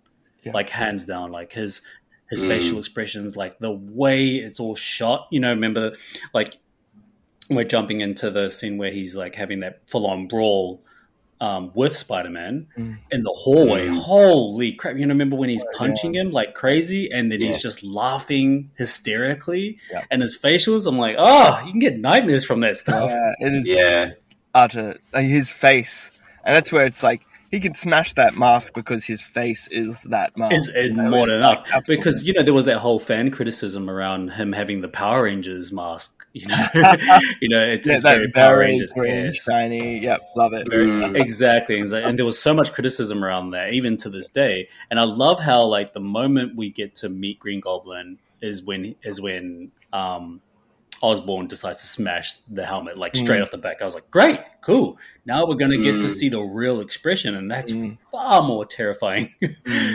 Mm. Um, leading into that fight, and I noticed this on this viewing. I was talking to River about it afterwards. Once they enter the apartment, um, there's a funny little, and it's like in the same way that New York slams on New Jersey, and you get that in cinema all the time. And if you're not from New York, you don't get why people hate New Jersey so much. Which is like everyone in the world except people from New York and people from New Exactly. Jersey. This Yeah. was another little funny one, which is a very like '90s New York thing is condos and thinking Oh, right. thinking of them Yeah. for like a bit more context for the rest of the world, thinking of them as those not Very off- expensive. yeah, they're they're very expensive. You buy them for your parents. They're also like plans, like planned apartment blocks. And Mm. even though they might be expensive, they're probably like developers build them cheap so they can Mm. build more and make more money. And there's this funny little bit about everyone, like every single villain, Electro, Alfred. Um, I keep calling him Alfred Molina. I'm just gonna call him Alfred Molina. Yeah. Um, even I think even Sandman says something. I was like, oh, you know, like I love it for the views, and it's like, but I also love it for like the, little uh, microwave that I can like cook my dinners in. And there's a sense of it's like just ripping on happy having a condo because it's a bit of a sad, lonely man thing to have, yeah. and then it actually being so cheap and so brittle that like Mm. Spider Man and Green Goblin just like tear through the building. Like yeah. every time he slams down, they go down two floors, and I just. Yeah. Oh man, I I um I just thought it was very funny, and it was a really good little like Yeah, Don't it's a a little bit of a poke to like developers and condos being over expensive. I like I like What do you do? I, I said to you I didn't really pick up on that, but I thought that was actually a really good observation because it is it is pretty much true. And anybody who lives in a condo in New York, I'm sorry if we're riffing on you right now, but um, yeah, Hmm. just be careful for fights like that to happen in your condo. Yeah. And it's great. It's such a great uh, set piece. Like it's an awesome set piece. It's a very awesome set Ed. piece. Very awesome set piece. And I mean that whole sequence, like the love, like the filming and the camera work and the hallway and stuff was awesome. Um, which is so much better than how I think they dealt with the camera work inside the ap- apartment because I thought that camera work wasn't very good. It was way too claustrophobic. Mm. But when we get into that fight scene and everything's super chaotic, we go down to the bottom level, and Aunt May is there with the serum, ready to inject it into Green Goblin, which she does successfully. But then it turns out it's not even the right serum; it's the serum to amplify Green Goblin. I'm not sure if you guys picked up on that, but I picked up on that in the second Mm. screening because remember, remember he creates the serum in the first Spider-Man, right? Ah. and and when he's in the room, this is this is how Green Goblin comes back. I Mm. think is because he creates this the very serum that he uses to bring Green Goblin in the first Spider-Man movie, and then Mm. and then when she injects it into him, um, it just amplifies that whole alter ego of Green Goblin instead of actually curing him. Mm. Because Mm. remember, it was always a, a a struggle for Peter Parker to do that in the first film. He couldn't really figure out how to Couldn't cure. it. He couldn't crack it. Mm. Um, so yeah, she injects him with that, and then it just amplifies him more, and he goes way more crazier. Mm. And then he brings in his flying, his flying UFO, his little his little sorcerer, He's glider. um, his glider, um, and he uses it to take out Aunt May. And actually, at that point, I was like, "Oh my gosh, she's dead here." Mm. But then that's completely subverted when we find out she just gets back up. She's like, "Nah, more G, I'm more G," um, and that whole sequence is leading up to her death. And and I actually didn't think they were going to do the whole like you know Spider Man is going to lose a, a, a Uncle Ben or an Aunt May or a Gwen or Mm. MJ. I didn't think they were going to do that, and especially because she gets up and then they're ready to leave that whole destruction Mm. but then she just falls. And I love what Marisa Tomei does here. I love the fact that Marisa Tomei is playing it off like, or I should say, her character is playing it off like, "Nah, it's all good. Like, what's what's going on? What's happening? What's you know?" When she's bleeding, and and Peter Parker um, discovers super quickly that she's about to die, but he's he's also in in, Mhm. in a bit of a, um, let's say, he's trying to just like not think about that, and he's trying to avoid the Mm. the reality that his arm is dying in his arms. Mm. I, I think he does know. I think he's just applying bedside manner, and he's just like, you know, stay with Stay me. with and me, yeah. I can't remember what he said. Yeah, but like, I, I had a feeling like he knew that she was going to die, so he was like comforting her. Yeah, Um, but I, I kind of felt like because that was the second act part, like it was kind of like you know building up for the climax. So like you know, it's that moment of realization where like he needs to become the hero that he always has supposed has supposed to become. Yeah. And now losing Aunt May, that bears that weight that he needs to go and redeem himself or redeem her. Mm. Um, and and I feel like there's a parallel here with sorry for spoilers who haven't seen Eternals, where Gilgamesh dies. Although it's, it probably doesn't bear as much weight because his character is not as fleshed out. Mm. Um, the the death of Aunt May is that moment where we get the whole great with great power comes great responsibility. Oh my gosh, yeah. I mean, as soon as she delivered that line, though, I was like, "Oh, she's dying here. She's dying here for sure, for sure. She's she's Yeah. probably got stabbed, and we just haven't seen it yet, but it's gonna happen." Yeah. But you see the you see the glider take her out like in the in the stomach because she said, "Oh, I got bumped on my head." The moment I knew she said that, I'm like, "She's dying," and she doesn't, She doesn't know it, know or she's yeah. playing it off.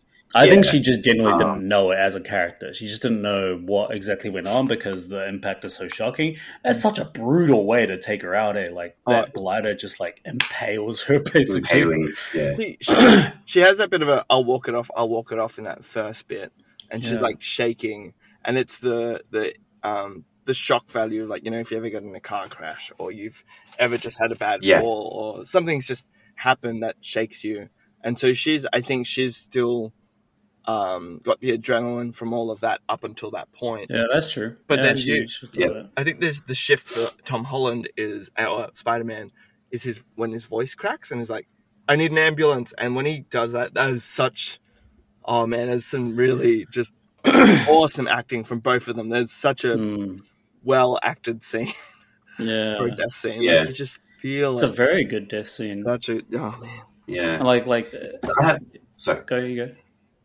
No, I was going to say, like, just coming back to the point of um, Green Goblin, you said how it amplifies, and you think that we he's been cured, but then you don't see him right until the end. So, you know, you, you're questioning if that cure did work. But then the point that you made about him being amplified makes a lot more sense now that you said Mm. that. Um, but my question is, when the uh, you know the police police are outside, why isn't it damage control? Because if they're responsible for all the, the I damage think they do call super, damage. you know, enhanced individuals. Why aren't they there? Why is it? Well, actually, is it the police? I don't know. You don't really see Initially, who they they think are. police, but then they um uh, JJJ, which we who we haven't talked about at all, he says call damage Yeah. control. Uh, he's Right. like the police are going to be here very soon. Call Yeah. damage control as But well. see, so because damage control, they come in way after the fact. They they come in way after the events. That's their whole thing. Mm. They don't come there Mm. during the last parts of the event. They always come in after the cleanup. but yeah, yeah, J. Jim, J. Jonah Jameson. Yeah, we haven't actually spoken about him. Eh? Like, I think he's in this Mm. movie for a good amount of time, and he's he's like a thread, uh, that commentary thread. He's he's reminding us of where we're going in the story, which I Mm. think is a great way to use someone like him. He's the Um, uh, the face of that court of public opinion. He's the Yeah, villain yeah. that he's the one that leads Peter Parker to do all the actions that he's doing. He's the one Exactly. that reveals Peter. Mm. He's the Yeah. one that leads Peter to go to Doctor Strange.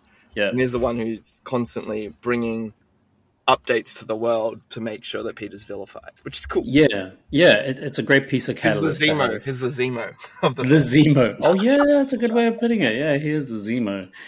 Um, so yeah, that whole death scene was just so well done by Marisa Tomei. She's an incredible performer, and I want to see her in more movies now. Like I'm, I'm a, like I'm a, I'm a newborn Marisa Tomei fan. I want to see more of her in like movies and stuff.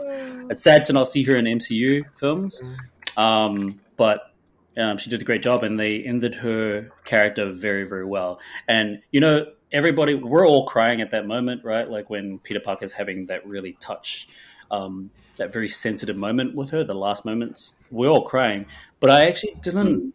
I, I didn't cry as much in that scene until we jump to when um, Peter Parker is on the roof. You know, like Mm. I'm jumping a little bit here because you know I don't want us to obviously skip the biggest reveals, the best reveals in the entire film, um, which is Andrew and Tobey. But you know, just quickly on that rooftop scene where he's sitting there by himself and he gets consoled by MJ and Ned. That was when I cried like the most because seeing because you know it, it makes a lot of sense. Peter Parker isn't like completely crying in that moment. Like he is getting to that point, but he's in so much shock. He's a teenager, right? He's in so much shock in the moment that she's dying, and he does ex- express a lot of grief. But it's not until he Mm. he processes that grief on top of the roof, and it's all such a Mm. perfect way for him to process that grief. And he's just and and you hear him crying, like the audible cry from Tom Holland. Like that was the that was like the peak of Tom Holland's performance as Peter Parker at that moment. And I just like I Mm. lost it. Like I was just I was a mess at that point.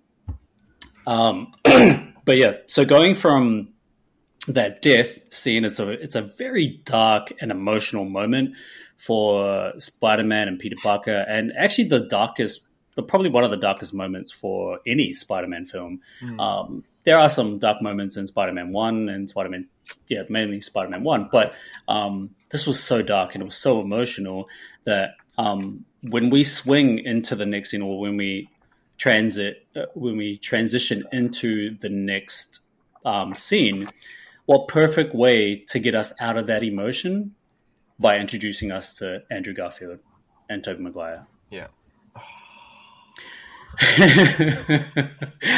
Let's go. Yeah, oh, it was.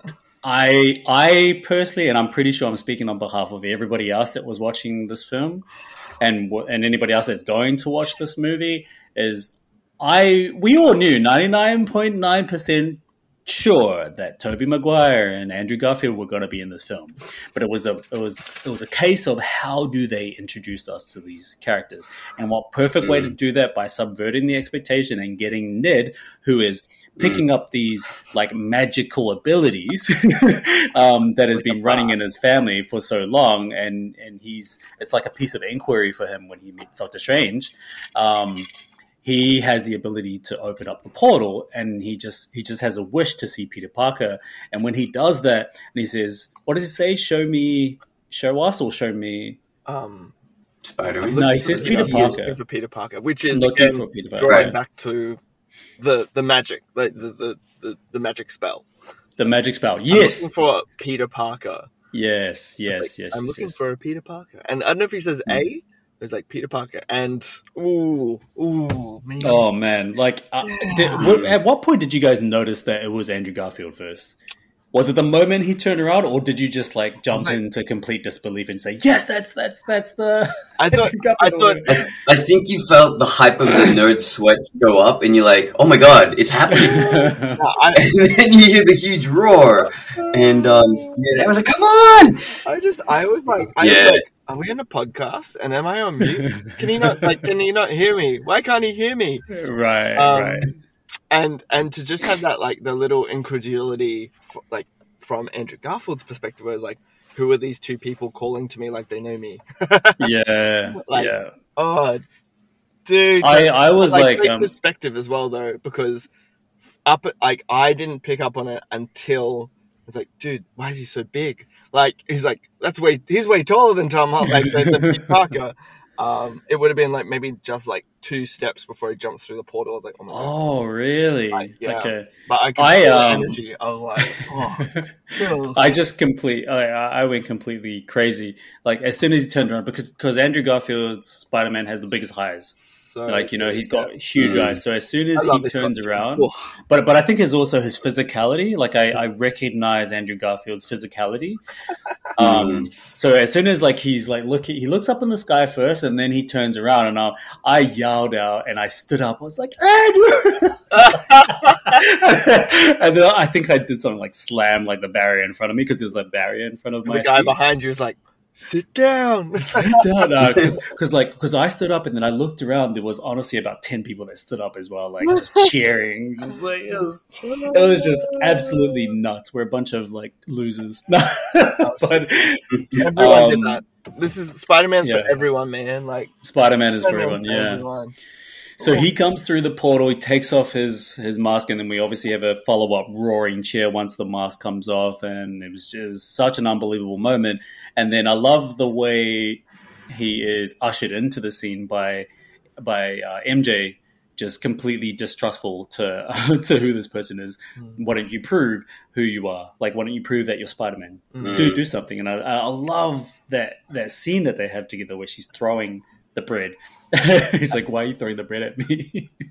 mm. I don't have a thing for bread, but that um and and uh, a a character redemption in the eyes of fans for Andrew Garfield, and a recognition that what Sony did to him and Jamie Foxx and to the franchise wasn't mm. wasn't good, and it wasn't their fault. And yeah. to have have this thing where for everyone in the audience to immediately be for and with Andrew, and yeah, to mm-hmm. say, hang on, there's now three protagonists to this story. Uh-huh. Like, they, I think they just gave Andrew just the perfect amount of time the perfect amount of like humor and Garfield with Emma Stone, like, but also particularly Andrew Garfield and his acting. He's very Robert Downey Jr. He's very who he is, and he brings Mhm. himself to his performances. And so, Yeah. the quick little Mm. banters, the nice little quips, that light-hearted but like affirming. Oh man, good actor, Yeah. just a good it's actor. a very very good actor. I mean, I, I love his style, his approach to Peter Parker. He's not my favorite Peter Parker, and, and I, I realize that he is a favorite amongst a lot of people. But there's a there's sort of a few issues that I have with the way he does his character as Peter Parker, and I think me and Nathan uh, were talking about this. and We kind of agree with how he deals with Peter Parker in Amazing Spider-Man, but nonetheless, he is a great actor, and I love the whole scene of how he gets ushered into into the movie, and then from there, like Ned then um, says, "Okay, well, you're not the real Peter Parker, so let's find the real Peter Parker." And I don't know if you guys noticed, like Andrew Garfield responds to that line when he says, "Look for the real Peter Parker," and he says, "Oh, ouch!" yeah.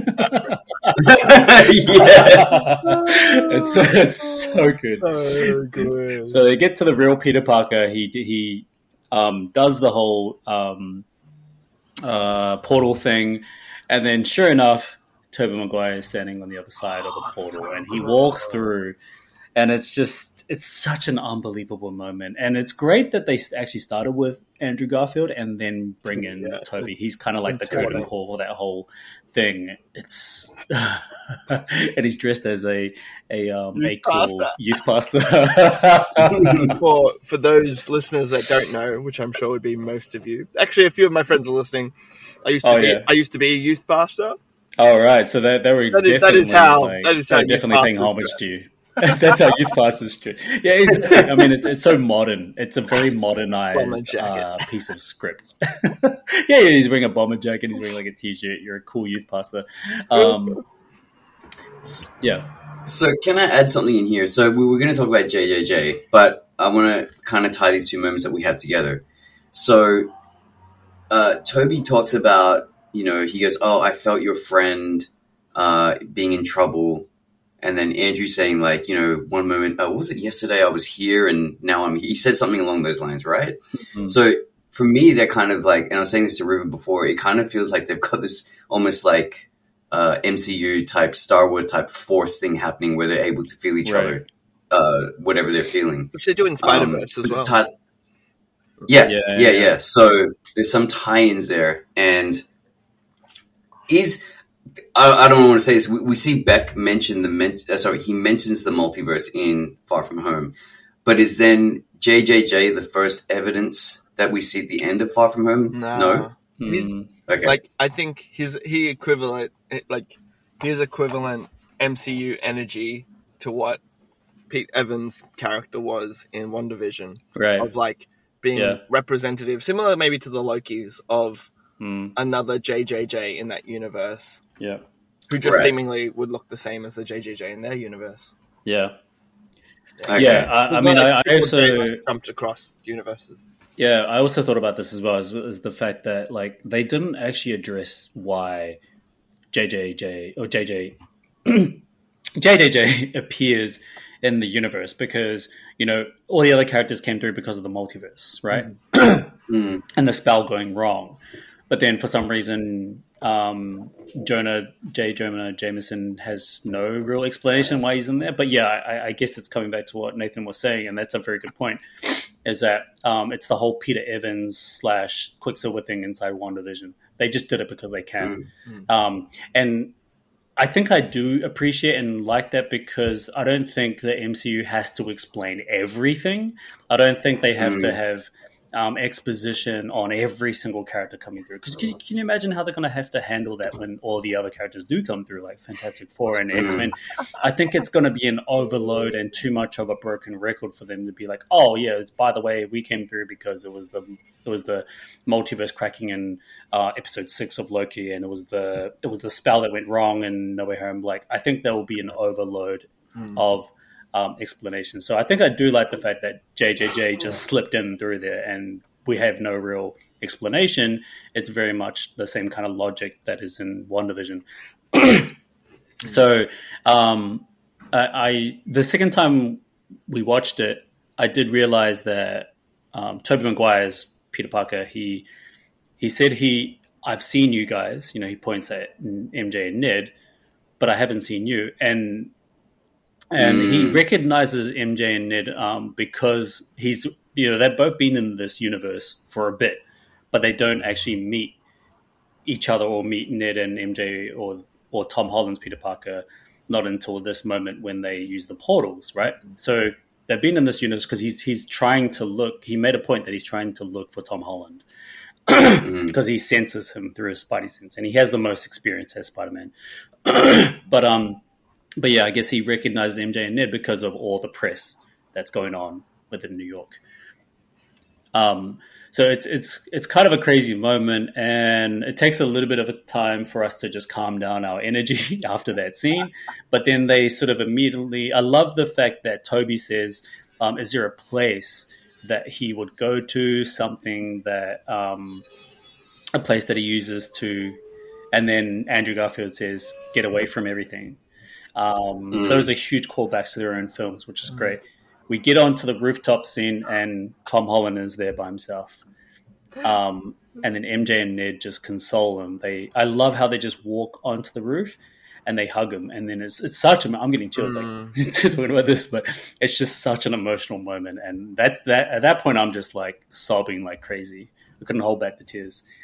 Um, not that I wanted to, but yeah, I was just sobbing like crazy at that point. Oh, I wait. one little fun moment, and again, like the three Spideys and their relationships. I think the dynamics and the time given between each each of them, but Mm. particularly between Tobey and Andrew.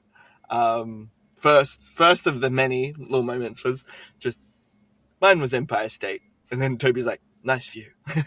Oh yeah, nice view. it's, nice view, it's yeah. a nice view.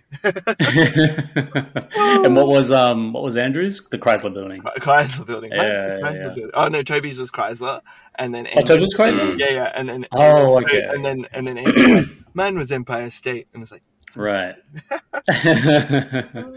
yeah, it's great. It's great dynamics. Like, so they're hugging it out on the roof, and then um, Andrew and Tobey are on that, uh, the highest peak. The silhouettes are amazing. Mm. Absolutely incredible. Like that's that's comic book spread right there. Yeah. Um, they jump down, and then I love how Tom Holland reacts to them. Like he he senses them immediately, right? Mm. Tom Holland reacts to them, Mm. and he stands up and he says, "Whoa, stay right there." I love how it wasn't just like, "Oh yeah, let's hug it out." like, like Yeah. I'm meeting my my my counter not counterparts, but I'm meeting my brothers, Yeah. which is what um, Andrew says later in the film. I've never Um, had brothers before. Yeah, never had brothers before. Yeah, yeah, yeah. His firstly Tom Holland's monologue there, and then MJ saying to Peter, "Before you dismiss them and press that button, you need to give these guys time to explain themselves." Mm, because like for me that moment there is like so critical and what i loved and what i felt was i was like i could believe this going another way. I was like it's it's it's a spider-man movie so i know it's going to go in Mm. the we're all going to team up and go out and fight the bad guys but there was a real moment there with tom holland where he's like i've lost aunt may. You guys have nothing to say to me. You don't understand. And i'm not going to even give you time to think. I was like, I, I totally believe Tom Holland was going to press that button, yeah. send them on their way. Mm. I am out. I'm done. I quit. Um, Yep. like, oh man, like That was a yeah. really it, beautiful. And then to have very very well done. like having Andrew and then having Tobey both give their stories of loss. Man, Andrew Mm. Garfield in that Yep. moment, freaking amazing. Tobey, Um, freaking yeah. amazing. Yeah, like, amazing yeah i love how they're still like it, it's it's it's a moment where both andrew and tobey are not they're not performing to a degree that we have to be super emotional here No. because because it's because it, sin- it signifies that they've moved on from their grief but anytime they're reminded of their grief they're going to have a little bit of an emotional moment which is obviously fair you know that's just a very human reaction but it's it's also an underscore of them moving had they've already moved on from their grief and they're there to support tom through his grief now Ooh, Right. I, oh, just realized something. Andrew Garfield. Sorry, sorry, Jasey. Sorry, Jasey. Andrew Garfield says, "I got vengeful after I lost Gwen." Mm, There is a like that. That moment for him is one of I failed and I didn't get my. I, I went to vengeance and I, I lost the person I loved. and I didn't can I didn't evolve into the Spider-Man I was supposed to be. Like it, it almost in many ways gives the the reason why I, I didn't have a Spider-Man three. right. like, as I, I wasn't worthy to be Spider-Man anymore Right. in that moment. yeah. Now's my time to Yeah. redeem myself. yeah. Sorry, Mm. yeah. Jasey, please. No, no, no. There's nothing. Uh, I think uh, where, like you said, why there wasn't a spot. Well, sorry, where the original Raimi Spider Spider-Man three failed, and uh, also the Amazing Spider-Man two failed, was there's there was too much going on. Mm. Right, you had three villains, Yep. and they you know they do that in this one, but they succeed by bringing in the, the amount of protagonists to balance it out. So, you know, Well, I mean, like, Uh, in, in so many ways, No Way Home is like the Spider-Man three that we always wanted. Um, yeah, and I, I, I think I think I love the fact that we're able to just neutralize all the fans now because you know the Spider-Man community, and this probably also goes um, hand in hand with the MCU community, but I would say primarily for the Spider-Man community, there's such a divide amongst everybody saying that like you know this Spider-Man is better, like Toby is better, Andrew is better, Tom is better, and like I love. Um, there's an interview I saw with Kevin Feige where he said you know, in an age where we have so much division amongst the fans when it comes to the who's the best Spider-Man, um, it's it's great to see that a lot of that is going to be put to rest very very soon. Um, well, he says something along those lines, but um, when we when we're in the film, the film.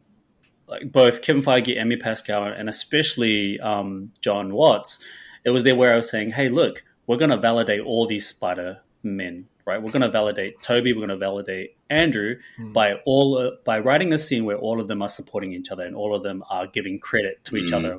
Like you know, when, when Tobey says, "You're amazing. You are amazing," you know, he's he's like like Tobey in for a lot of people is like the goat Spider Man, Yeah. and so to have quote unquote the goat, the goat Spider Man showing his support and saying you need this this voice that you have in the background. You know you need to like block that out right? Like he, he says that to, to andrew garfield. He's and, and i love how andrew like he responds to this. Like and it's very very meta scripting you know he says he says like I, thanks man. I really need to hear that. I need really to need hear that. because because you know he knows he knows how the fan community feels about him as spider-man and and um, Mm. peter parker. So yeah lots of meta scripting going on Heartfelt. Oh, he So- back. Oh man. Oh my god, that's the biggest.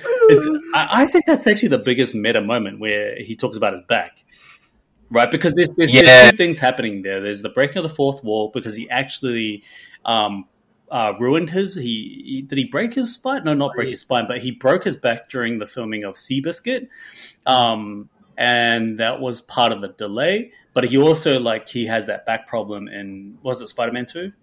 In Spider-Man. Yeah. Yeah, Spider-Man Two. Yeah, he has that back problem. So, so there's there's two like sort of meta scripting going on there. It's a real life situation of him breaking his back during Seabiscuit on the horse, and then Mm. in Spider-Man Two, it was, it was freaking amazing. So well handled. So, like, I, I guess we should probably get into that last half, right? Um, and we start off that last half. Last the of three where halves. the last of three halves yeah exactly we start off um that whole last act where they're all in the science lab and they're all working together um to try and come up with the cures and we yeah exactly we get the biggest moment here which is the biggest homage to that whole spider-man meme where all the spider-men are standing across from each other and pointing at each other and we get that in the best way possible it wasn't it wasn't just thrown in there because it wasn't there where like you know Jon Watts was very clever about this. He wasn't going to just throw things in there for no real reason, but they had a real reason in regards to the narrative and the script here. Was um. So does Ned say,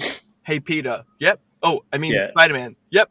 Oh, uh, Peter Parker. Yep. That's Yeah, good. that, That they doesn't all, work either. yeah, yeah, exactly. He said Yeah, he said those lines. You're right. We're all Peter. We're all, and and the pointing isn't so obvious. Like I love how the pointing is just a little bit subtle. They're kind of like, oh, you mean him, you mean him, or whatever. It's such a, such a great moment, and our and our cinema obviously went off at that because you know, crumbs. and it was only a matter of time until they're going to show us that for sure. Yeah, and they didn't have to do that in the suits either. I mean, that would have been nice, but this was still just, I would say, as good. With them Oh, it's it perfect. without It's perfect. Yeah. I wouldn't have wrote that scene any differently. I mean, not that I'm a writer, but um, And then, oh, and then Ned, Ned's But- little um, I'm gonna become a villain and kill my best friend. Yeah, I know, I know. That's. I mean, like Tobey's. Oh man, Tobey's delivery in that scene, uh, like in that little moment between him and Ned, is so perfect. Where he, like, because he's clearly moved on from that, but then it's a little bit of a comedic moment where he's like, "Yeah, it's it's sad." What did he say? It's, it's sad, or it's, Yeah, he said it was like, um, it's very. I had a best friend. He died in my arms after he tried to kill me. Yeah, It's quite tragic. Quite tragic. Yeah, and then Ned's like in disbelief. He's like, "What?" Um, and you can feel Andrew is like kind of giving him the the, the little bit of a The little nod he grabs him on the nod. shoulder at the end. he's Oh yeah, that I mean that's later on, Oh, but sorry, just like yeah. in that in that scene, you don't see Andrew's face, but he puts his hand on him. Um, but yeah, he goes away, and then they they go through all that dialogue, and there's lots of chemistry floating in the room. No pun intended, because it's a science lab, but there's lots of chemistry going on, and then and then we kind of end that scene with Ned saying, and uh, where he goes up to Peter Parker and he says, "And by the way, I'm not gonna." Oh, I don't know. I don't know the lines exactly, so I'm just going to butcher it completely. But he he just says like, "I'm not going to turn into a supervillain and try and kill you." And do you think that's that's an address of him not becoming Hobgoblin in the I MCU? think so. I think that was their way of saying, "Look, we're not going to just turn this guy into Hobgoblin," because I think at this at this point in time, the way that they end his arc, even though it's reset by the end of the film, it would make no sense Mm. that he'll become a villain. No way.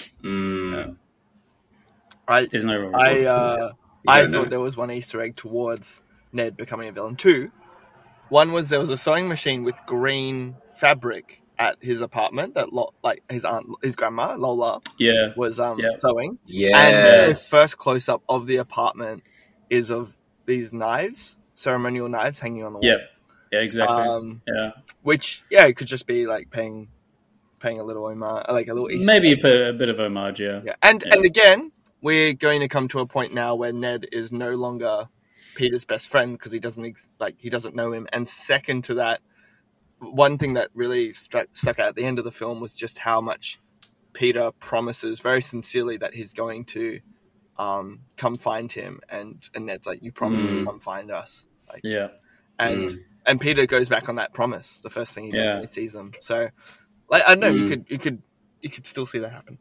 exactly. Good yeah. enough reason, you know. Whereas, so like fr- from that point, you know, we go over to um, from the science lab to the Peters getting to know each other on the Statue of Liberty.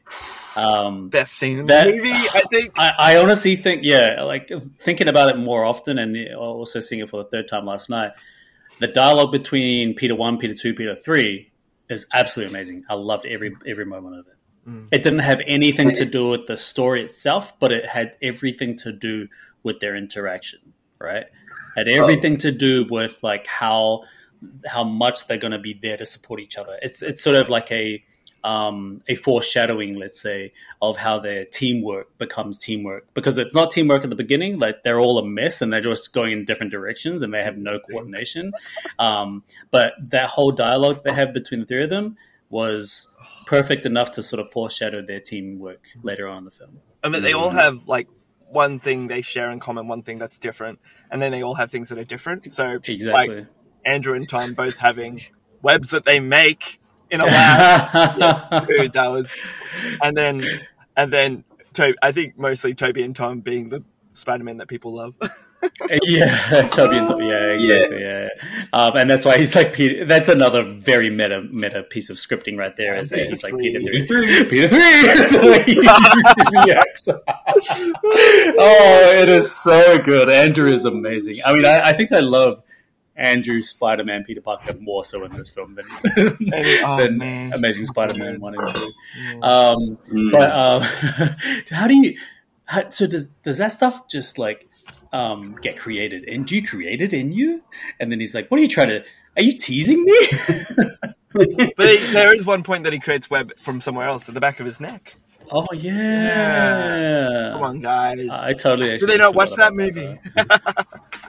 Maybe I blotted certain things out. Yes, for sure. Um, It has been a while. But Yeah. Tom, man, oh my gosh, like it's funny how it gets almost it's sort of tippy toes in that inappropriate world of when, when Tom says, "Does it come?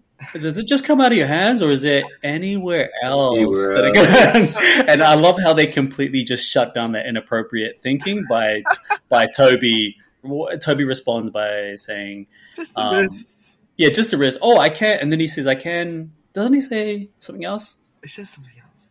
I think he does say something else, and someone's gonna like correct us in the in the comments or whatever. Um, but he does say something else to kind of like completely deflect that whole inappropriate sort of thinking at that point. Um, so that dialogue is is, is incredible. I, I love the way they dealt with that, and it wasn't it wasn't too it wasn't dragged out. It wasn't short. It was like perfect in my opinion. Um, and then they then finally the villains show up, and there's sort of a little bit of a um, reintroduction of the villains, um, and then they go off and try and battle on their own. Right? They they sort of do their own thing, and they're quickly reminded that they've never actually worked as a team. And so after their first attempt at trying to take down these villains, they're not very successful. They come back and um, onto the scaffold and meet up with each other again and think of a new plan and say, hey, we need to work as a team because we're really terrible at this. Um, and Andrew's like, yeah, I've never fought, fought with a team before, so like um, I've always fought by myself. And then Tobey kind of like affirms that as well. And then I love how, how Tom Holland says, um, I look, I, I fought with the team. I don't want to brag here, but I fought with the Avengers. And then Tobey's response, oh, that's amazing.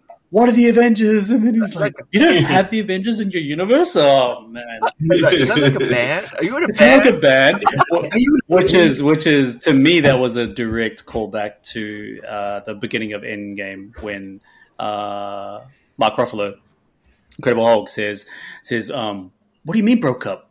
Like a band, like the Beatles?"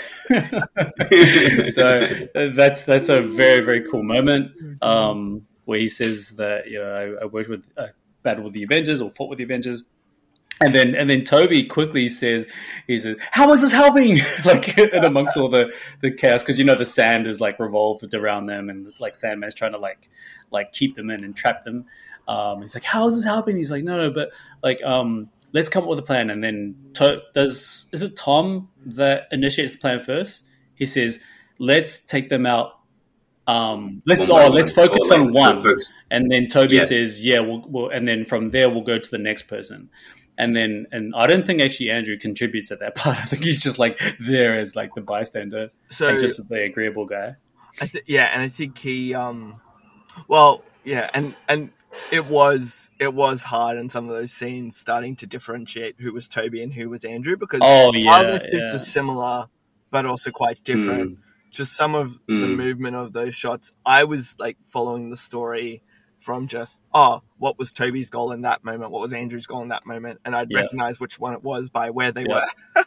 yeah, Yeah. yeah, yeah, yeah, Mm. It's true. Um, it was very hard to distinguish on the first viewing, but on the third viewing, I could, I could see, and I, I could also hear the differences. I could hear Tobey's voice, I could hear Andrew's voice, Yeah. but it takes a bit jump of time to just really um, focus on that. But yeah, yeah, we, we have that scene where they all agree on this, okay, this is going to be the plan. Let's go. And then they're running down the scaffold Oh, plane, man. and then when they jump off, oh my gosh, my Yeah. my heart sunk, and I was like, I, I, that was the next moment of me crying was because it was pure fan service and like uh, like Mm. Fan service is a great thing if it's handled really really well um, especially because your target audience is your fans um, but when they jump off that scaffold holy crap when he says trust your, Mm. he doesn't say Spidey Sense. Does he say trust your Peter Tingle? I was trying to remember if that's what Peter says to them, or, or that Tom says to the Uh, other. oh he just says Like, oh he just I Work think together. he says I'll, co- I'll I'll make the moves. Trust your Peter Tingle or trust your Spidey Sense. I think he says tingle I think your he says tingle. tingle just says trust your tingle. trust the tingle And yeah my favorite little moment in that jump off scene is when once they're in the air, um, I think Tom Holland's Peter flicks the other two with his web and flings them further up. Yes. Oh man, so freaking cool. Oh, it's just um, it's it's it's too much. It's it's absolutely incredible. Yeah. Um, the, when they're swinging everywhere, and there's there's far more like um, synergy amongst all three of them. You It's just, feel it, the energy, and they um You do. and River caught this and, and reminded us of it was that when they land, they land in their classic Spider-Man. I think their first film poses on their on their DVD. Yeah. Yep. Yeah. Oh, you said it. Yeah. I think I think Jasey, you you brought it up with me, didn't you? Yeah, just the way they landed, I was like, oh, it's all the iconic It's poses. all the iconic yeah, poses, and it's a very good way to differentiate them. It's yeah, it, so many like homages, so many iconic moments. Um, so they have a great team up and everything, and they eventually cure all the all the villains. And then at that point, we haven't even seen Green Goblin, and Green Goblin shows up in the very last moments, like just before or just after Alfred Molina comes in and saves the day. At, at first, I was like, "Oh, Alfred Molina is like turned back to be a villain." But then, Mm. but then it's great how they just pay that off by saying, "No, he's not a villain. He's a good guy," and Mm. and that's very similar to how they deal with him in Spider-Man Two as well. So it's it's kind of perfect. And then they have that moment. Green Goblin shows up. Um, I can't remember the line that he says to to Peter. Mm. Um, um, but yeah, he has that kind of one line when he Oh. when he uh, when he enters into the scene. tight and tight moments between each Peter with their classic villains as well, Mm. um, both in their Yes. fights and in those villains' transformation back to human. Yeah. um, they each Yes. get really nice little pivotal moments with each of those. One thing which we didn't even talk about was when Alfred Molina gets transferred back back in the condo back to being himself was Yeah. his immediate regret for his wife and I, I really love that like that was the first thing he, he thought of was like my wife True. what did I do? And Mm. Yeah. oh, so good. But Yeah. It's it's yeah, and and that goes back to the whole you know Marvel villains. Like something has forced them to come become the, the way Yeah. they are. Mm. You know, like it's Spidey's not- rogues they just gallery, born. unreal, right? Like, and Yeah. Man, you gotta be careful And where you fall. oh man, that was such a funny moment. Man, Jamie Foxx is amazing, and I wanted to, to see more comedic moments from Jamie Foxx. Well, who knows? We might get him in some previous, um, in some other Spider-Man movies in different universes, whatever. And two points to him and and Doc Ock, the arc reactor as perfect MCU ness distilled Right. into Mm. things that Spidey villains would just gravitate towards. Exactly. Like Ock, power of the Mm. sun in my hand, and Yeah. uh, Electro as unlimited energy. Like, oh, I know. It's Mm. yeah, it's a very very good use of like Tony Stark tech and um, and still keeping Tony Stark's presence alive throughout the MCU. But um, they go through that whole scene, and then um, like the let's just jump straight to that that fight, that last fight between Gob- Goblin and Spider Man. Like that was pretty much the same kind of darkness that we had in the first Spider Man movie. mm, I don't know if you guys can vividly Mm. remember that, but you know, Peter, Peter Parker, like to- Tobey and and Willem Dafoe, they fight it out right at the end, and it's pretty damn brutal. All those punches are pretty much identical to what we see in No Way Home, Yep. um, except it's way more, in my opinion. oh, it's like so when he's like standing there and he's just like jab after jab after jab. I'm like, oh my gosh, I've never seen Peter Parker so dark before. He slams down when he like shoots web at his foot, holds him down, knees him in the face. Like, Oh my gosh, Mm. it's super brutal. and could I uh, say because there is a classic Super Spider-Man movie um, uh, trope that happens in every movie that I do not think happened in this one. It's happened in all the home series so, so far, Andrew and Tobey's series. Is there's a Spider-Man standing in front of an American flag, and I think they dropped that in this. And I think what they replaced it with was Peter Was the shield? beating down on him on the sh- yeah yeah just on the shield on Mm. on an upside down caps shield like almost like Yeah. a defacing liberty and what Peter stands for in that moment. And I think that was very symbolic for him to have that final last moment with Green Goblin on that shield.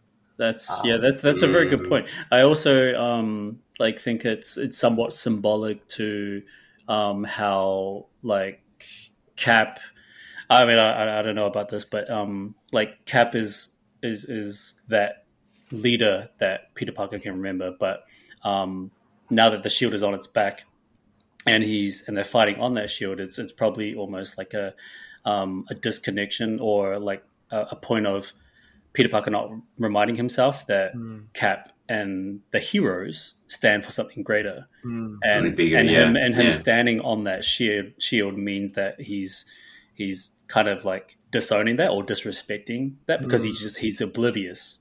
All he really wants Mm. is just that revenge, and then I love how all of that is kind of put to rest, and we don't see Peter Parker, Tom Holland, P- Peter Peter One go into that abyss of evilness because it saved the like Tobey's the one that comes in and saves the day. Stop that. Yeah. Mm, Um, it's the pastor. he's the he's the pa- he's literally the pastor. Like but, but then he comes in.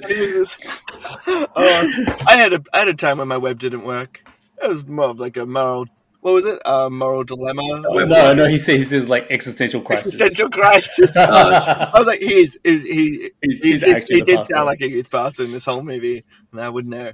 But yeah, but um, with like, yeah, I think with Tom, and I think with Tom losing Aunt May to Green Goblin, you do Mm. really feel that sense that oh man, like he's he's like more Tom Holland's Peter's villain than he is Mm. Tobey's, and I do love that Tobey's Mm. really rectified his relationship with Green Goblin and Norman.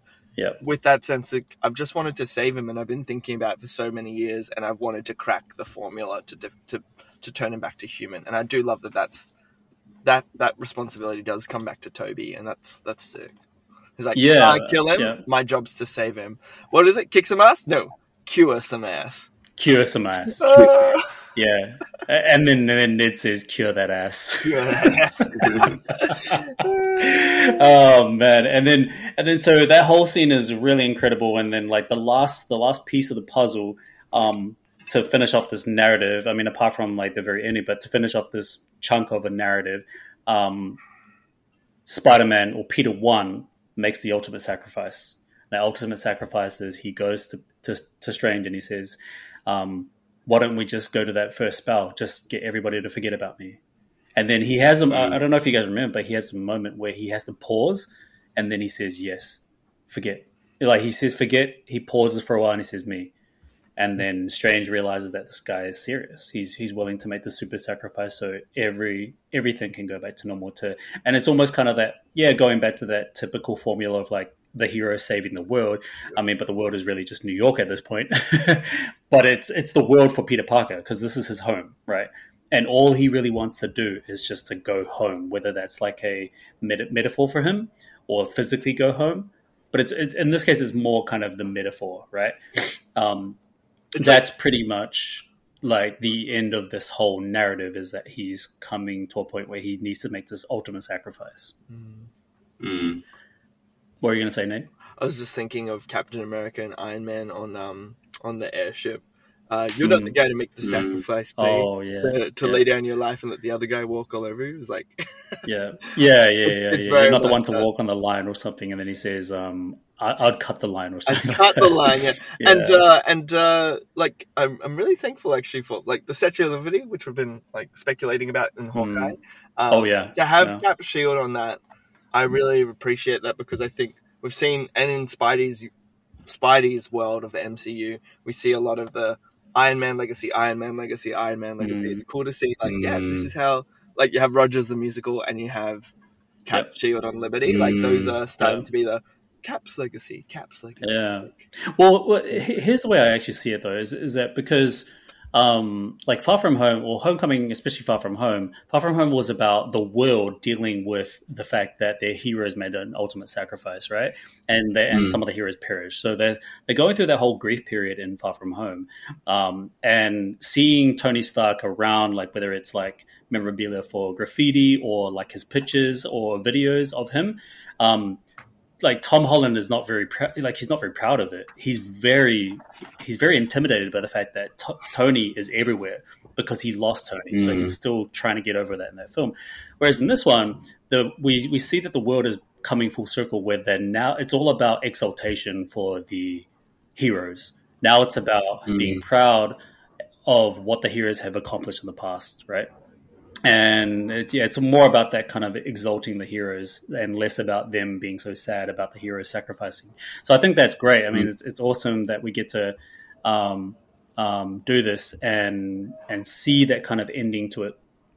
Um, uh, I realize that Nate has to has to roll off, but um, Nate, do you want to just um, because Nate's going to go to a wedding.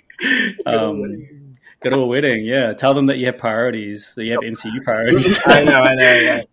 Um, I'm sure do you, do you want to voting for me.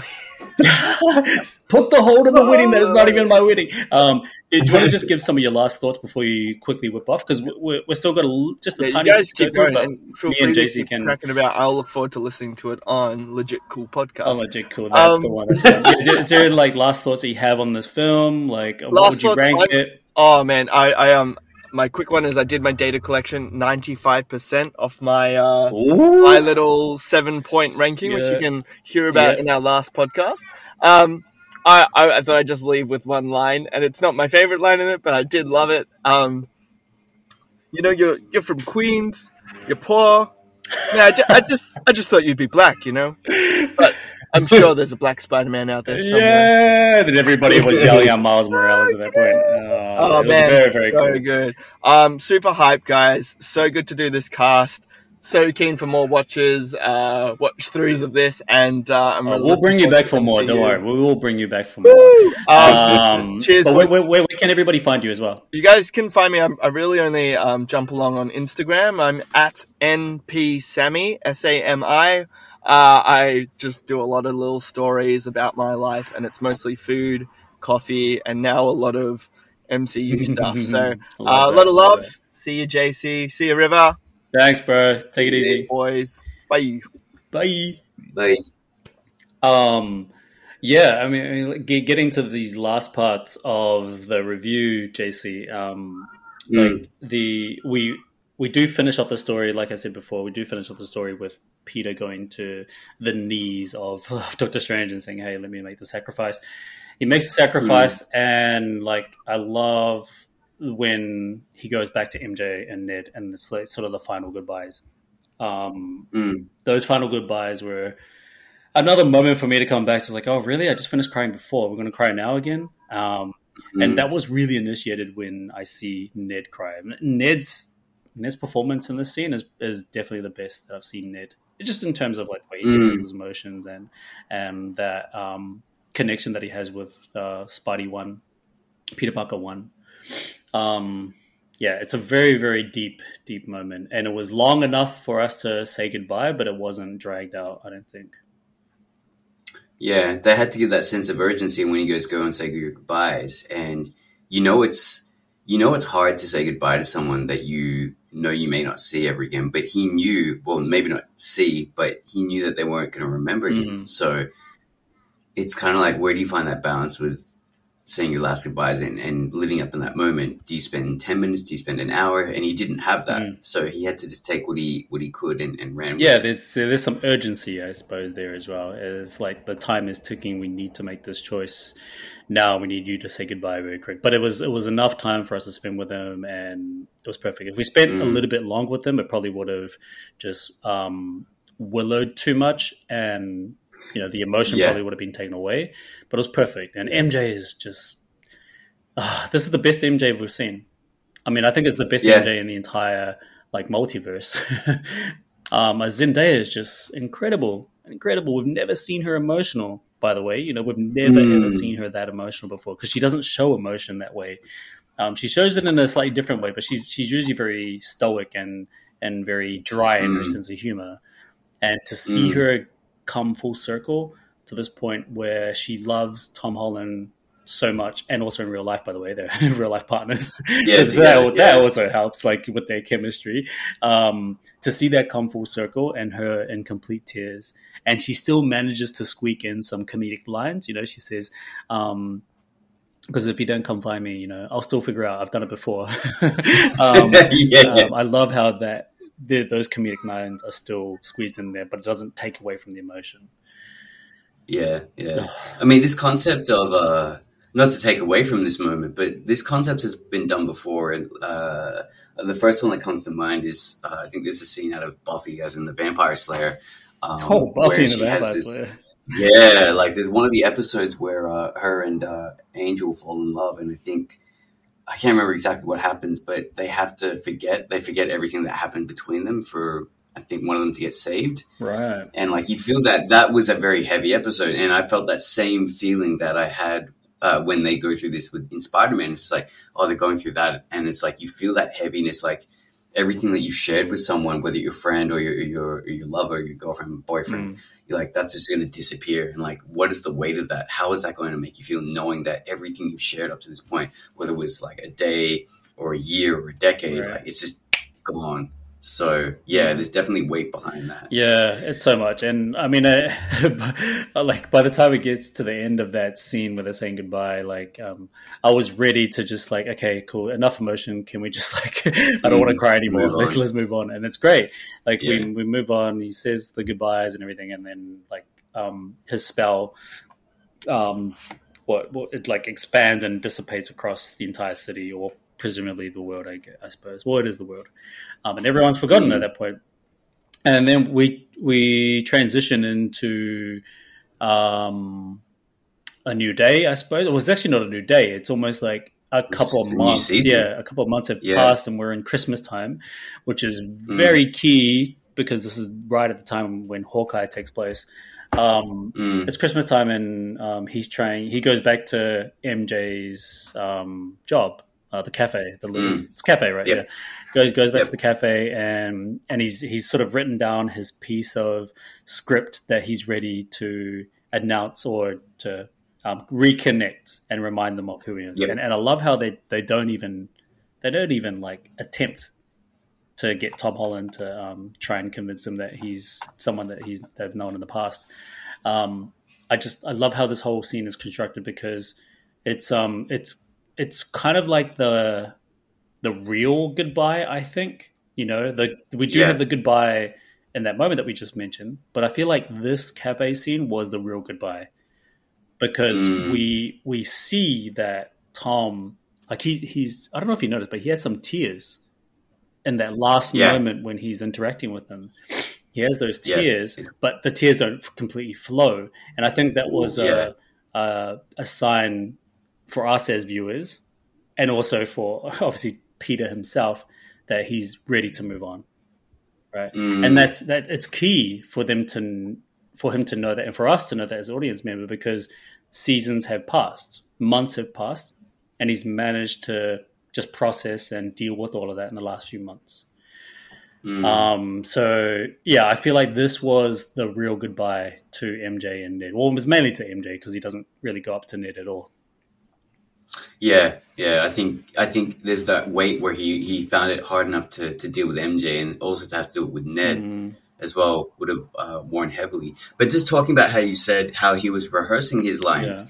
I don't know if it's a direct callback, but notice how when he was going to the MIT chancellor, that she goes, "You didn't rehearse that, did you?" Ah, that's a good. That's a very good observation. Yeah, yeah, it probably is. like, it oh, probably yeah. is like paying off that little scene that he has with the um, MIT lady. Yeah, for sure. Yeah, It's the first time like he writes So- his lines down. But he's also like very nervous about this. You know, how how how would you behave in the situation where you have to go back to the love of your life and declare that hey, I'm actually your boyfriend? like, how do you even do that? yeah, And and like reminding them of everything you've been through, and you know, not losing your Yeah. shit because you know that would be that tough. would be tough. So that the whole Um, scene was dealt really well, and then I love how we go from that. And he takes the coffee cup and he uses he keeps that as a piece of memorabilia in memory of uh, yes, of MJ, because um, you know I I guess as far as he's concerned, MJ's dead. you know he's he's had to Well- kind of like let that go now. I think he's got that level of uh, I don't want to say freedom, but now he doesn't have to worry about his enemies finding MJ down because there's no ties to him. Mm, She doesn't know him. yeah, Um, but it's tough, you know. So, and that's why, like, you know, when you look at the title "No Way Home," there's no way for him to go back. He literally has no home. Mm. He starts a new life, new apartment. Um, and I'm wondering, and I don't know because it's not really fleshed out in the movie, but in uh, in the game, in the Insomniac game, I'm pretty sure you have your apartment and you start off in your apartment right. All the time. So there was another, there was a small other uh, type callback to the game because uh, when Aunt May's working at the um, the shelter, Mm. that same shelter's in the game, Right. Feast. So Yeah. I'm, I'm not sure. I mean, like, the, I think the whole apartment thing is really just a callback to most of those uh, Spider-Man movies from um, the Sam Mm. Raimi one. Remember, like um, in Spider-Man Two, he has his apartment, and um, Uh, he's always like late on rent and everything. Um, so Yeah, you know yeah. he's he's sort of growing up in Spider Man Two, and he's got his own apartment. Um, so I think Mm. this is kind of the leap for Tom Holland's Spider Man is that he's it's sort of catching up to that timeline of when we see Peter Parker in Spider Man Two. Um, Yeah, yeah, but it's it's such a great way for us to um, develop into a new chapter of his life because he's now an adult. Well, he's not really an adult, but you know he's like early adult, um, Uh, and he's overcome so many things already, and he's ready to just Mm. take on the world by himself. And he's literally by himself. Mm. He's lost. He's stripped back of everything that he's so comfortable with. Stripped back Mm. of no more friends, no more family, literally no more like um, Avengers the Avengers only Mm. know Spider Man. They don't know Peter Parker. Parker, Um, yeah, and that's huge. That's a great leap, but that leap is so well earned because of everything that he's been through. And and they they they take they also take a massive leap into giving us that traditional Spider-Man where he doesn't have tech, he doesn't have um, the support of role models in, in terms of like how he Mhm, becomes mhm. Spider-Man. Like he's, um, you know, and all his gadgets and everything, everything he has to build from himself. That's the quintessential Spider-Man story. He builds everything by himself, and now we're at that Yeah. point. He's he is the Spider-Man that everybody knows and loves from the comics. Um, yeah. and you know even even down to him creating his own costume you know Costume, yeah, yeah, yeah. that's huge man I, and i didn't actually real i didn't expect this at all i didn't anticipate that they were gonna go back to a point where they where they can show the peter parker that people are familiar with he's the one that creates his own costume Well, I think you you might agree with this and, and say that this trilogy really serves as his origin story. It's his his maturity of Peter Parker becoming a man. Yeah. You know, so now he's got he can stand on his own two feet. Hence the No Way Yeah. Home. Um, and and it'll be interesting to see where they take the next trilogy. Um, like you know, they've talked about a Spider-Man trilogy. They haven't necessarily said Peter Parker. Well So- no they um, amy pascal said um, in the interview that we plan on doing three more movies with tom holland and marvel studios Mm, What those three movies are, we don't know. Could be Spider Man trilogy, could be something else. I mean, but you know, this this could be like five years from now. This could be like uh, it Mm. could be a long time until we see more Spider Man movies, and I think rightly Mm. so. It should be. Give the guy a break, man. He's he's worked his ass off for this trilogy. Yeah. He has done so damn Yeah. well, and this is like the best that we've ever seen Tom Holland perform as these as these characters. It's well, they got Uncharted coming out next as well. But uh, hey, good or bad, let's just go see it. Let's Yeah. go show our support Yeah, yeah. Tom Holland. You know, let's um let's just root for him. Anything that he does between now and whatever other MCU projects he gets thrown into, go support his Mm. other films. I mean, it doesn't look great. I've never played the great the games for Uncharted, but um, Right. it doesn't look amazing. The trailer looks like uh, not the something. games the games are probably uh i think it's i wouldn't say it's the greatest series but it's definitely one of the more enjoyable games that have come out over the last like 20 Right, years okay. um it does that whole Tomb Raider kind of Indiana Jones type, type vibe, but it also has the the wit, the wittiness and banter between the two main characters, which Indiana Jones never really had. But you have uh, Nathan Drake, who's just a smartass, and his sidekick Sully, Right. and it's just banter the whole time as they go on these amazing like quests. Okay. So I mean, it sounds like a good time. play- It sounds like an adventure that I'll I'll definitely be keen to see. I love seeing like adventure esque movies. You know, I, I enjoyed my time with um, what do you call it? Welcome, not Welcome to the Jungle. Uh, Jumanji. Like I enjoyed Jumanji. right, It's, it's I knew I knew you were going to say something. yeah, like it's, it's it's not a great movie, but I still had a good time. Like every everything is very very fun, very light. Um, yeah. but you know, not movies that I can always watch. No, no, but um, yeah, it'd be interesting to see their adaptation. But if you ever do play a game, I, I cannot uh, down like Uncharted Two. Arguably, is probably one of the better, best games, uh, adventure and action wise. It's just the amount of action that that is in that game is just insane. Like you feel like you're in an actual movie, like an action movie, right. and from start to finish. Um, oh, okay. so- yeah, maybe, maybe. Uh, One day, one day. one day. Um, Um, should, we, should we just go through some of these Easter eggs and we'll um, sort Sure. of wrap it up? I, I do want to wrap it up with talking a little bit about uh, the connection between this time, the end of Spider-Man: No Way Home and Hawkeye. Mm. Um, and I also want to talk just a tad bit about the timeline and my thoughts on how um, the time the branches work now in the multiverse. Now that everything is kind of like even more chaotic after, even more so from Loki episode six and after this movie. Um, but I just want to Mm. quick, quickly go, go through this list of Easter eggs that I have here. All right, you ready for this? Okay. Okay, so the first one is the most obvious one, which is the Steve Rogers musical that's in the background. Um, we also Yep. spoke about that at the beginning of the cast. Um, uh, there's also the Roosevelt Island tram. Do you remember? Do you remember in the first Spider-Man movie, the Sam Raimi one? Green Goblin's on top of the Roosevelt tram, and then there's a guy like on the bridge or something. The guy yells, uh, "Like you pick on like kids or something like that," and you, um, and everybody's like throwing stuff at the Goblin because he's on top of the Roosevelt tram. Uh, Well, that, well, that Roosevelt yes. tram is, is also in the scene right in the beginning of the film when Tom Holland is Right. swinging through the city. Okay, I missed that yeah, one. yeah, that, that's a bit of a nerdy Okay. nugget. That one, um, Yeah, I but it's also like at that point we haven't actually opened up the multiverse, so it's it's merely just like an Easter egg, I suppose, uh, more than Mhm. anything. Um, the TV reporter that seems to be an obvious one. It's the same TV reporter that we've had throughout the MCU, throughout Oh, Betty Brant. yeah. No, no, no, no, not Betty Grant. Um, the the proper news reporter, the New York something or rather news reporter. Oh, um, yeah. Okay, I don't remember the name. yeah, I who can't remember his real name, but he's he's pretty much in all the, um, not all of them, but most of the MCU stuff. He's also in Daredevil. Um, is he in Daredevil? No, sorry, he's in Hawkeye. He's in Hawkeye as like the reporter in the. Mm, Um, and then we've also got the obviously damage control. Um, but I what I like to say about this Easter egg is that it's sort of the replacement for the Sokovia Accords. Um, mm, there's the I survived New York, um, which is the T-shirt that he wears in Homecoming. We've got Happy's photo, by the way. You know when when Happy gets reported as Oh, yeah, yeah. that photo is actually As, a um, flashback from um, him in Iron Man three. Yeah.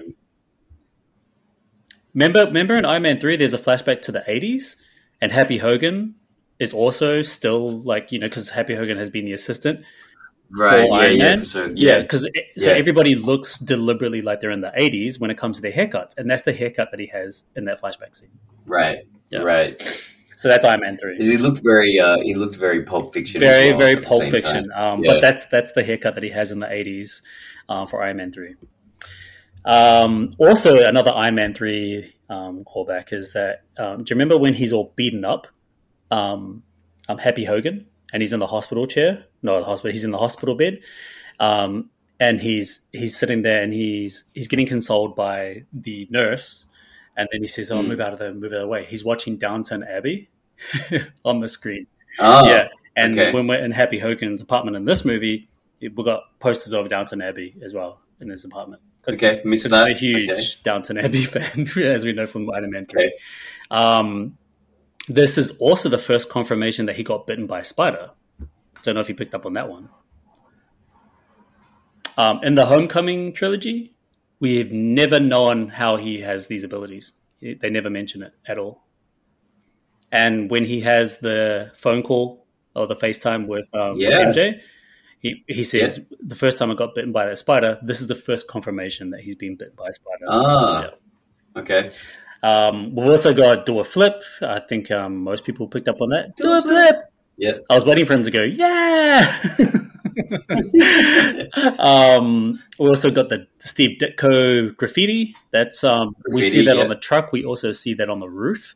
Um, Yep. in uh, on the school roof. Um, we've got the Death Star Easter egg as well. So that Death Star gets gets um, destroyed again by So okay. Yeah. Yeah. Yeah. Sorry. Was it by, By dummy? dummy, by yeah, dummy. dummy. Yeah, right. yeah, yeah. Right. So I realized now after looking later because it was I saw a, a post about what's coming out next year for Star. Wars. The, the the Easter egg there is that you have um, Palpatine right in Lego form. Right. The Skywalker saga for Lego is coming out next year. It's been being supposed to be coming out for a Okay. while, but that whole game is supposed to be coming out next year. So that's like a I don't know an Easter egg or, or callback to that coming right, out. right. Oh, okay, yeah. Um, and you could say that ties in with the Uh, Lego Disney Death promo, well. you know.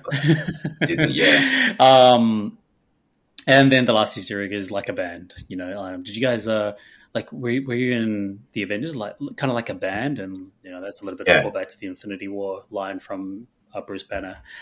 Um, and that's kind of all the Easter eggs they have at the moment. Um, well, I mean, What? there's, hey, there's more than there, that. there is more, but I don't want to go through all of them. I mean, there's there's also like the Uh. Christmas tree that we see at the end. I'm pretty sure that's the same Christmas tree that's in Hawkeye.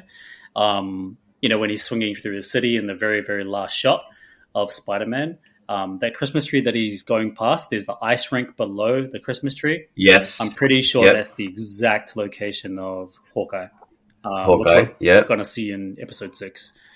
Um, So you had the you had Flashpoint, that Flashpoint reference. Oh yeah, I mean, I'm not going to include the DC stuff. Like, I mean, they're all cool little Easter eggs, but um, this is kind of a bit of a bully tactic for Marvel Studios. They're probably they're just saying, "Hey, look, we're so good and we're so powerful at our stuff that um, we can even just reference your shit in our, in our yeah. Um, There was um, uh, from my understanding, that was the first time we ever heard MJ's full name, that is Right. the first time we've ever heard her full name. Yeah, So Michelle- Michelle Jones. Jones. Watson. Jones she doesn't use the Watson. Watson. I wonder what the Watson comes from though. Or crossover with Sherlock. Ah, That'd be weird. That'd be very, very Um, weird. Yeah, I mean, there's there's honestly so many Easter eggs, but I want to like mention all of them. Do you have any more Easter eggs? You want to think- take them I think I think the only one, or it's not really the Easter egg, but it's just, you know, I'm something of a scientist myself. Oh no, that was an amazing because because that's um that's the is that the beginning of Spider Man? He's like he's on the steps and he meets. Does is that the first time he meets Peter Parker? I can't, I can't remember. they meet, yeah, where they where they're talking, yeah, and then it's, he's it's introduced Peter, himself, it's and Peter and James Franco. They're on the staircase, and then he says, "Yeah, well, I'm something of a bit of a." sci-" He actually delivered that line exactly the same, except obviously more Yeah. mature. But but you know, I wonder if it was that tactic to, to, to fool Peter. You know, this the MCU Peter into the same thing. It's like, oh, you know, yeah, no, but I think Um, this is like I- you know genuine. Like, hey, I, I can help out, and I'm a bit of a scientist. yeah. But I don't know because you know you, you have uh, Goblin hiding underneath, so I'm like, that sounds really sinister the way he said it. Um, but the I think the only other thing we were talking about was the um, the uh, the silhouettes. Um, Yeah, the poses and stuff. I mean, those are all just like homages. No, no, sorry. The um the multiverse silhouettes. How we had like Kraven Oh, yeah. the Hunter, Kraven the Hunter, Rhino- Rhino. Rhino. Um, I yeah. thought it was Scorpion that's in the background, but apparently it's not a. It might, yeah, I mean, it, I mean, Nathan was saying that it's probably Lizard. Um, yeah, yeah. I, but I don't know. I mean, there's like once the DVD comes out, once the Blu-ray comes, or you know, once it um, jumps onto Disney Plus, we can we can Mm. pause it frame for frame and see what other characters we can see there. And no doubt, Mm. knowing Kevin Feige and his team, they will throw in whatever they want in in those uh, um, in the branches, the multiverse branches. They- They'll throw them there just for Mm. the sake of it. They'll be like, "Yeah, we threw in Wolverine and we threw in uh, Juggernaut," and you know, you know, like if they wanted to, Yeah. I wouldn't be surprised if we if we can pick out some of those silhouettes that might be iconic to like X Men or Fantastic Four. I think I think when we talk, you were saying before about the biggest gut punch. Like I think the scene where um, you know he says goodbye to everyone. I think that that's quite heavy, and obviously Aunt May is quite heavy. Mm. Actually, for me, is when when Garfield saves MJ. Just the callback for him not saving Gwen. That for me, I was like, oh shit! Like he saved Oh her. yeah, we actually didn't talk about that moment. Yeah, the payoffs No. for Andrew Garfield. Yeah, pretty pretty. Yeah, so I felt really happy that Garfield got so much more redemption in this um, than anything Yeah. else. You know what I mean? So It's yeah, because like you know, everyone, everyone, everyone does not, uh, sorry, speak highly of the Amazing Spider-Man until I saw it, and I'm like, you know what? I actually liked it. Like, why is everyone? I can understand why it's not their favorite, but it, it still has its merits. And uh, you know, I felt happy that he was able to get that screen time and redemption um, and acknowledgement. Yeah. you know. So yeah, I, I do like the first Amazing Spider-Man. I don't really like Amazing Spider-Man two. um, I think that okay, I can I think that's understand. Yeah. But um, I mean, I still like Andrew Garfield though. I think he plays a good Peter Parker. He plays a good Spider-Man. He's not my favorite um, Peter Parker and Mm. Spider-Man, um, but yeah, I, I do still like him. And it's it's kind of the three actors that I can't see anybody else filling. You know, Um, yeah, Tom Holland just kind of takes the cake for me. I love Tobey, but Mm. um, Tom Holland for me is the number one Spider Man.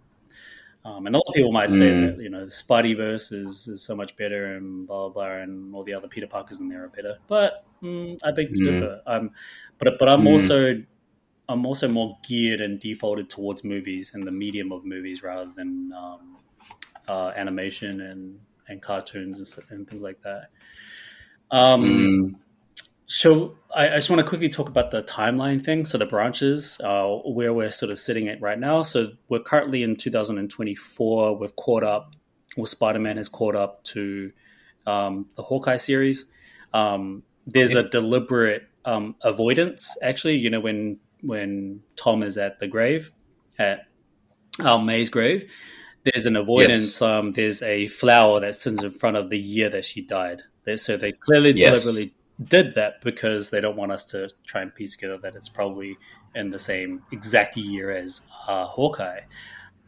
Or Mm. maybe we're surprised and it's actually like the year later after Hawkeye. I don't know, whatever. I, I don't think that's the case because what we see in Hawkeye right now, um, it seems that nothing is, or nothing or no one is affected by the fact that the events happened in Spider Man No Way Home or like the identity has been revealed.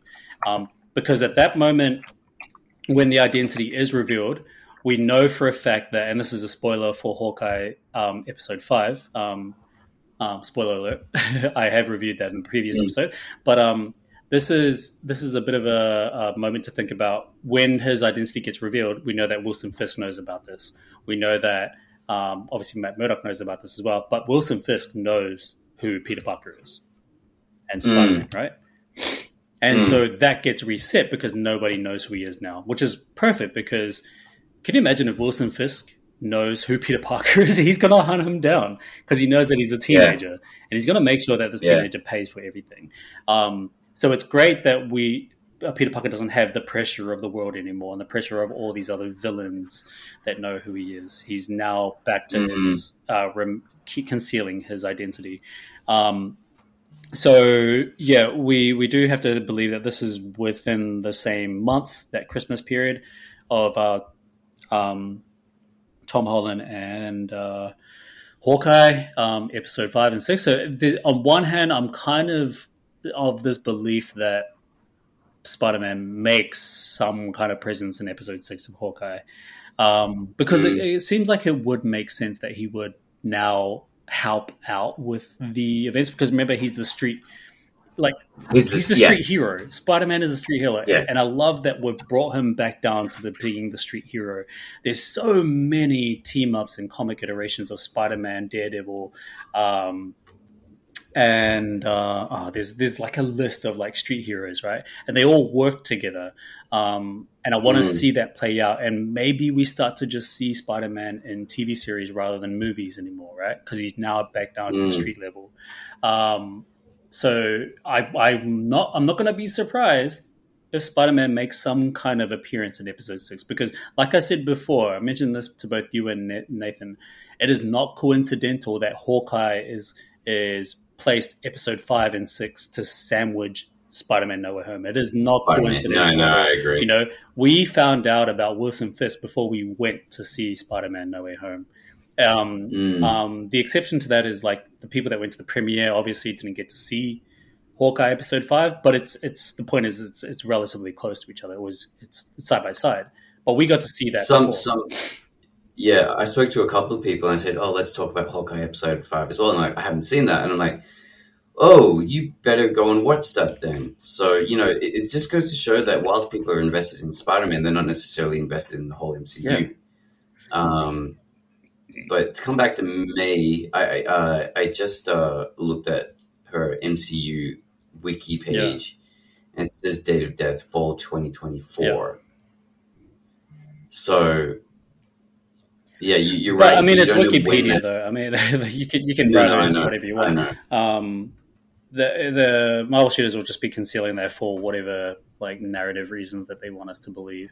Um, but I, I don't think they're gonna jump one whole year um, just because they can. Like I don't think it's going to be 2020. And also, this is confirmed by the showrunners themselves, like Jonathan Rees. um, saying that this is in 2024 for Hawkeye, um, leading into 2025. Um, so yeah, I, I, am not going to be surprised if we do see Spider-Man show up, even if it's like for a moment, like he just kind of swings in, or he like meets um, Clint Barton, um, and then they have a moment, be like, "Oh yeah, you're the kid from Civil War." I mean, not the kid, but you're the you're the Spider-Man from Civil War because he doesn't know who Peter Parker is, right? So, mm. um, yeah, I don't know. There, there could be something like that. But there, as as far as the the timeline branches go, um, they've all gone to their own timelines now. They don't actually go back to the original timelines, remember? Because that's not how it works. Like whatever whatever story took place in Spider-Man 1, 2 and 3, Amazing 1 and 2, those timelines mm. continue, right? They continue to mm. happen in terms of the logic that that we learned about in Avengers Endgame, and now their mm. destiny mm. is is a lot different. Now they've got their own branches. They've got their own um, pocket universes and timelines that they go into, which are very different to what their what mm. their timelines were prior to getting into No Way Home. So that's an mm. interesting thing because like whether Sony and Marvel or just Sony on their own decide to do their own um, Spider-Man film, maybe they continue some of the stories that exist within Spider the Raimi universe and and the Marc Webb universe. If they decide to do that, they'll have to take a completely different direction.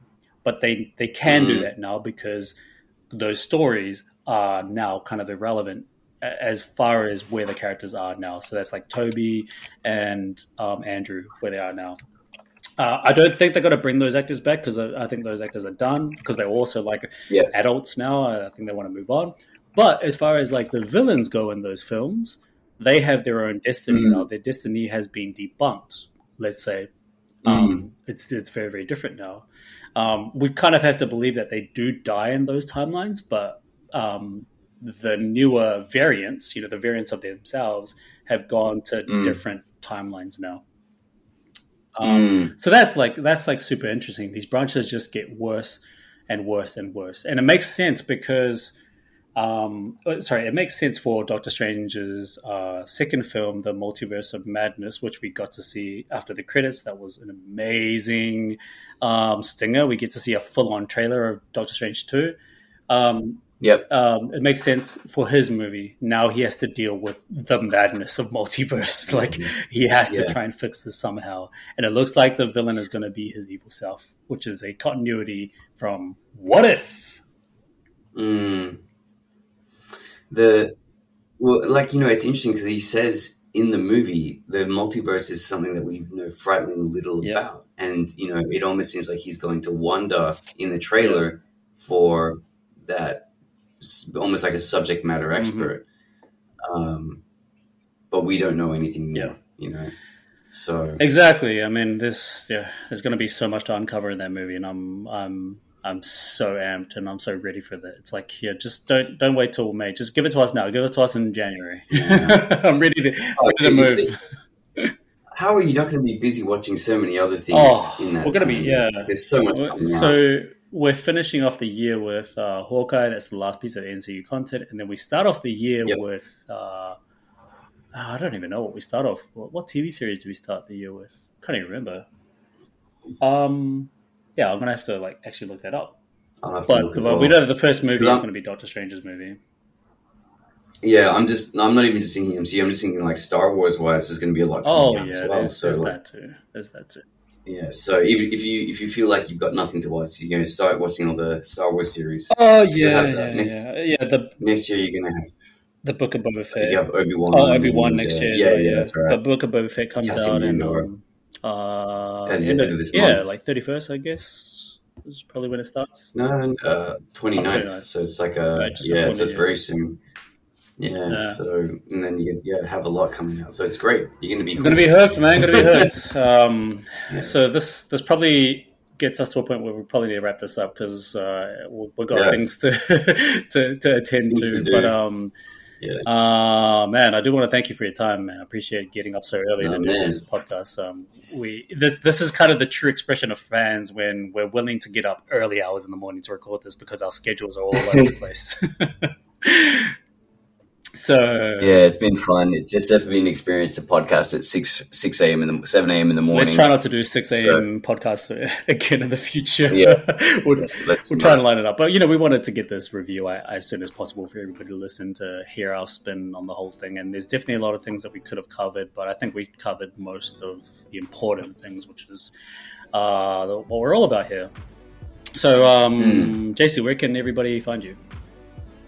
Uh, you can find me on Instagram at jasey.me, so J A S E Y dot me. I probably do not post as much nerdy stuff as uh, some others do, but uh, yeah, you probably find a lot of my uh, dance classes on there because I'm a dance teacher. If you, yeah, if you want to, if you're in Sydney, or you're local in Sydney, then and you want to learn some dancing, you definitely need to get to learn from this guy here. Definitely need to do that. um, and thank you for everybody for listening today. If it's your first time, thank you for jumping in, and a big welcome to you. Um, you can find me on social media as well at Legit Cool Podcast on Facebook, Legit Cool uh, Movie Reviews, and uh, make sure you hit the follow and the notification button so you know when the next one drops. I will see you guys in the next episode. Bye. Peace. Peace. Hey guys, thank you again for jumping in on my podcast, Legit Cool. If you'd like to hear more MCU content from myself, Jasey, and Nathan, feel free to hit me up on my DMs on Instagram at Legit Cool Podcast. Love to hear your ideas, love to hear your thoughts, and yeah, just feel free to hit me up. Don't be shy. We'll see you guys again in the next episode.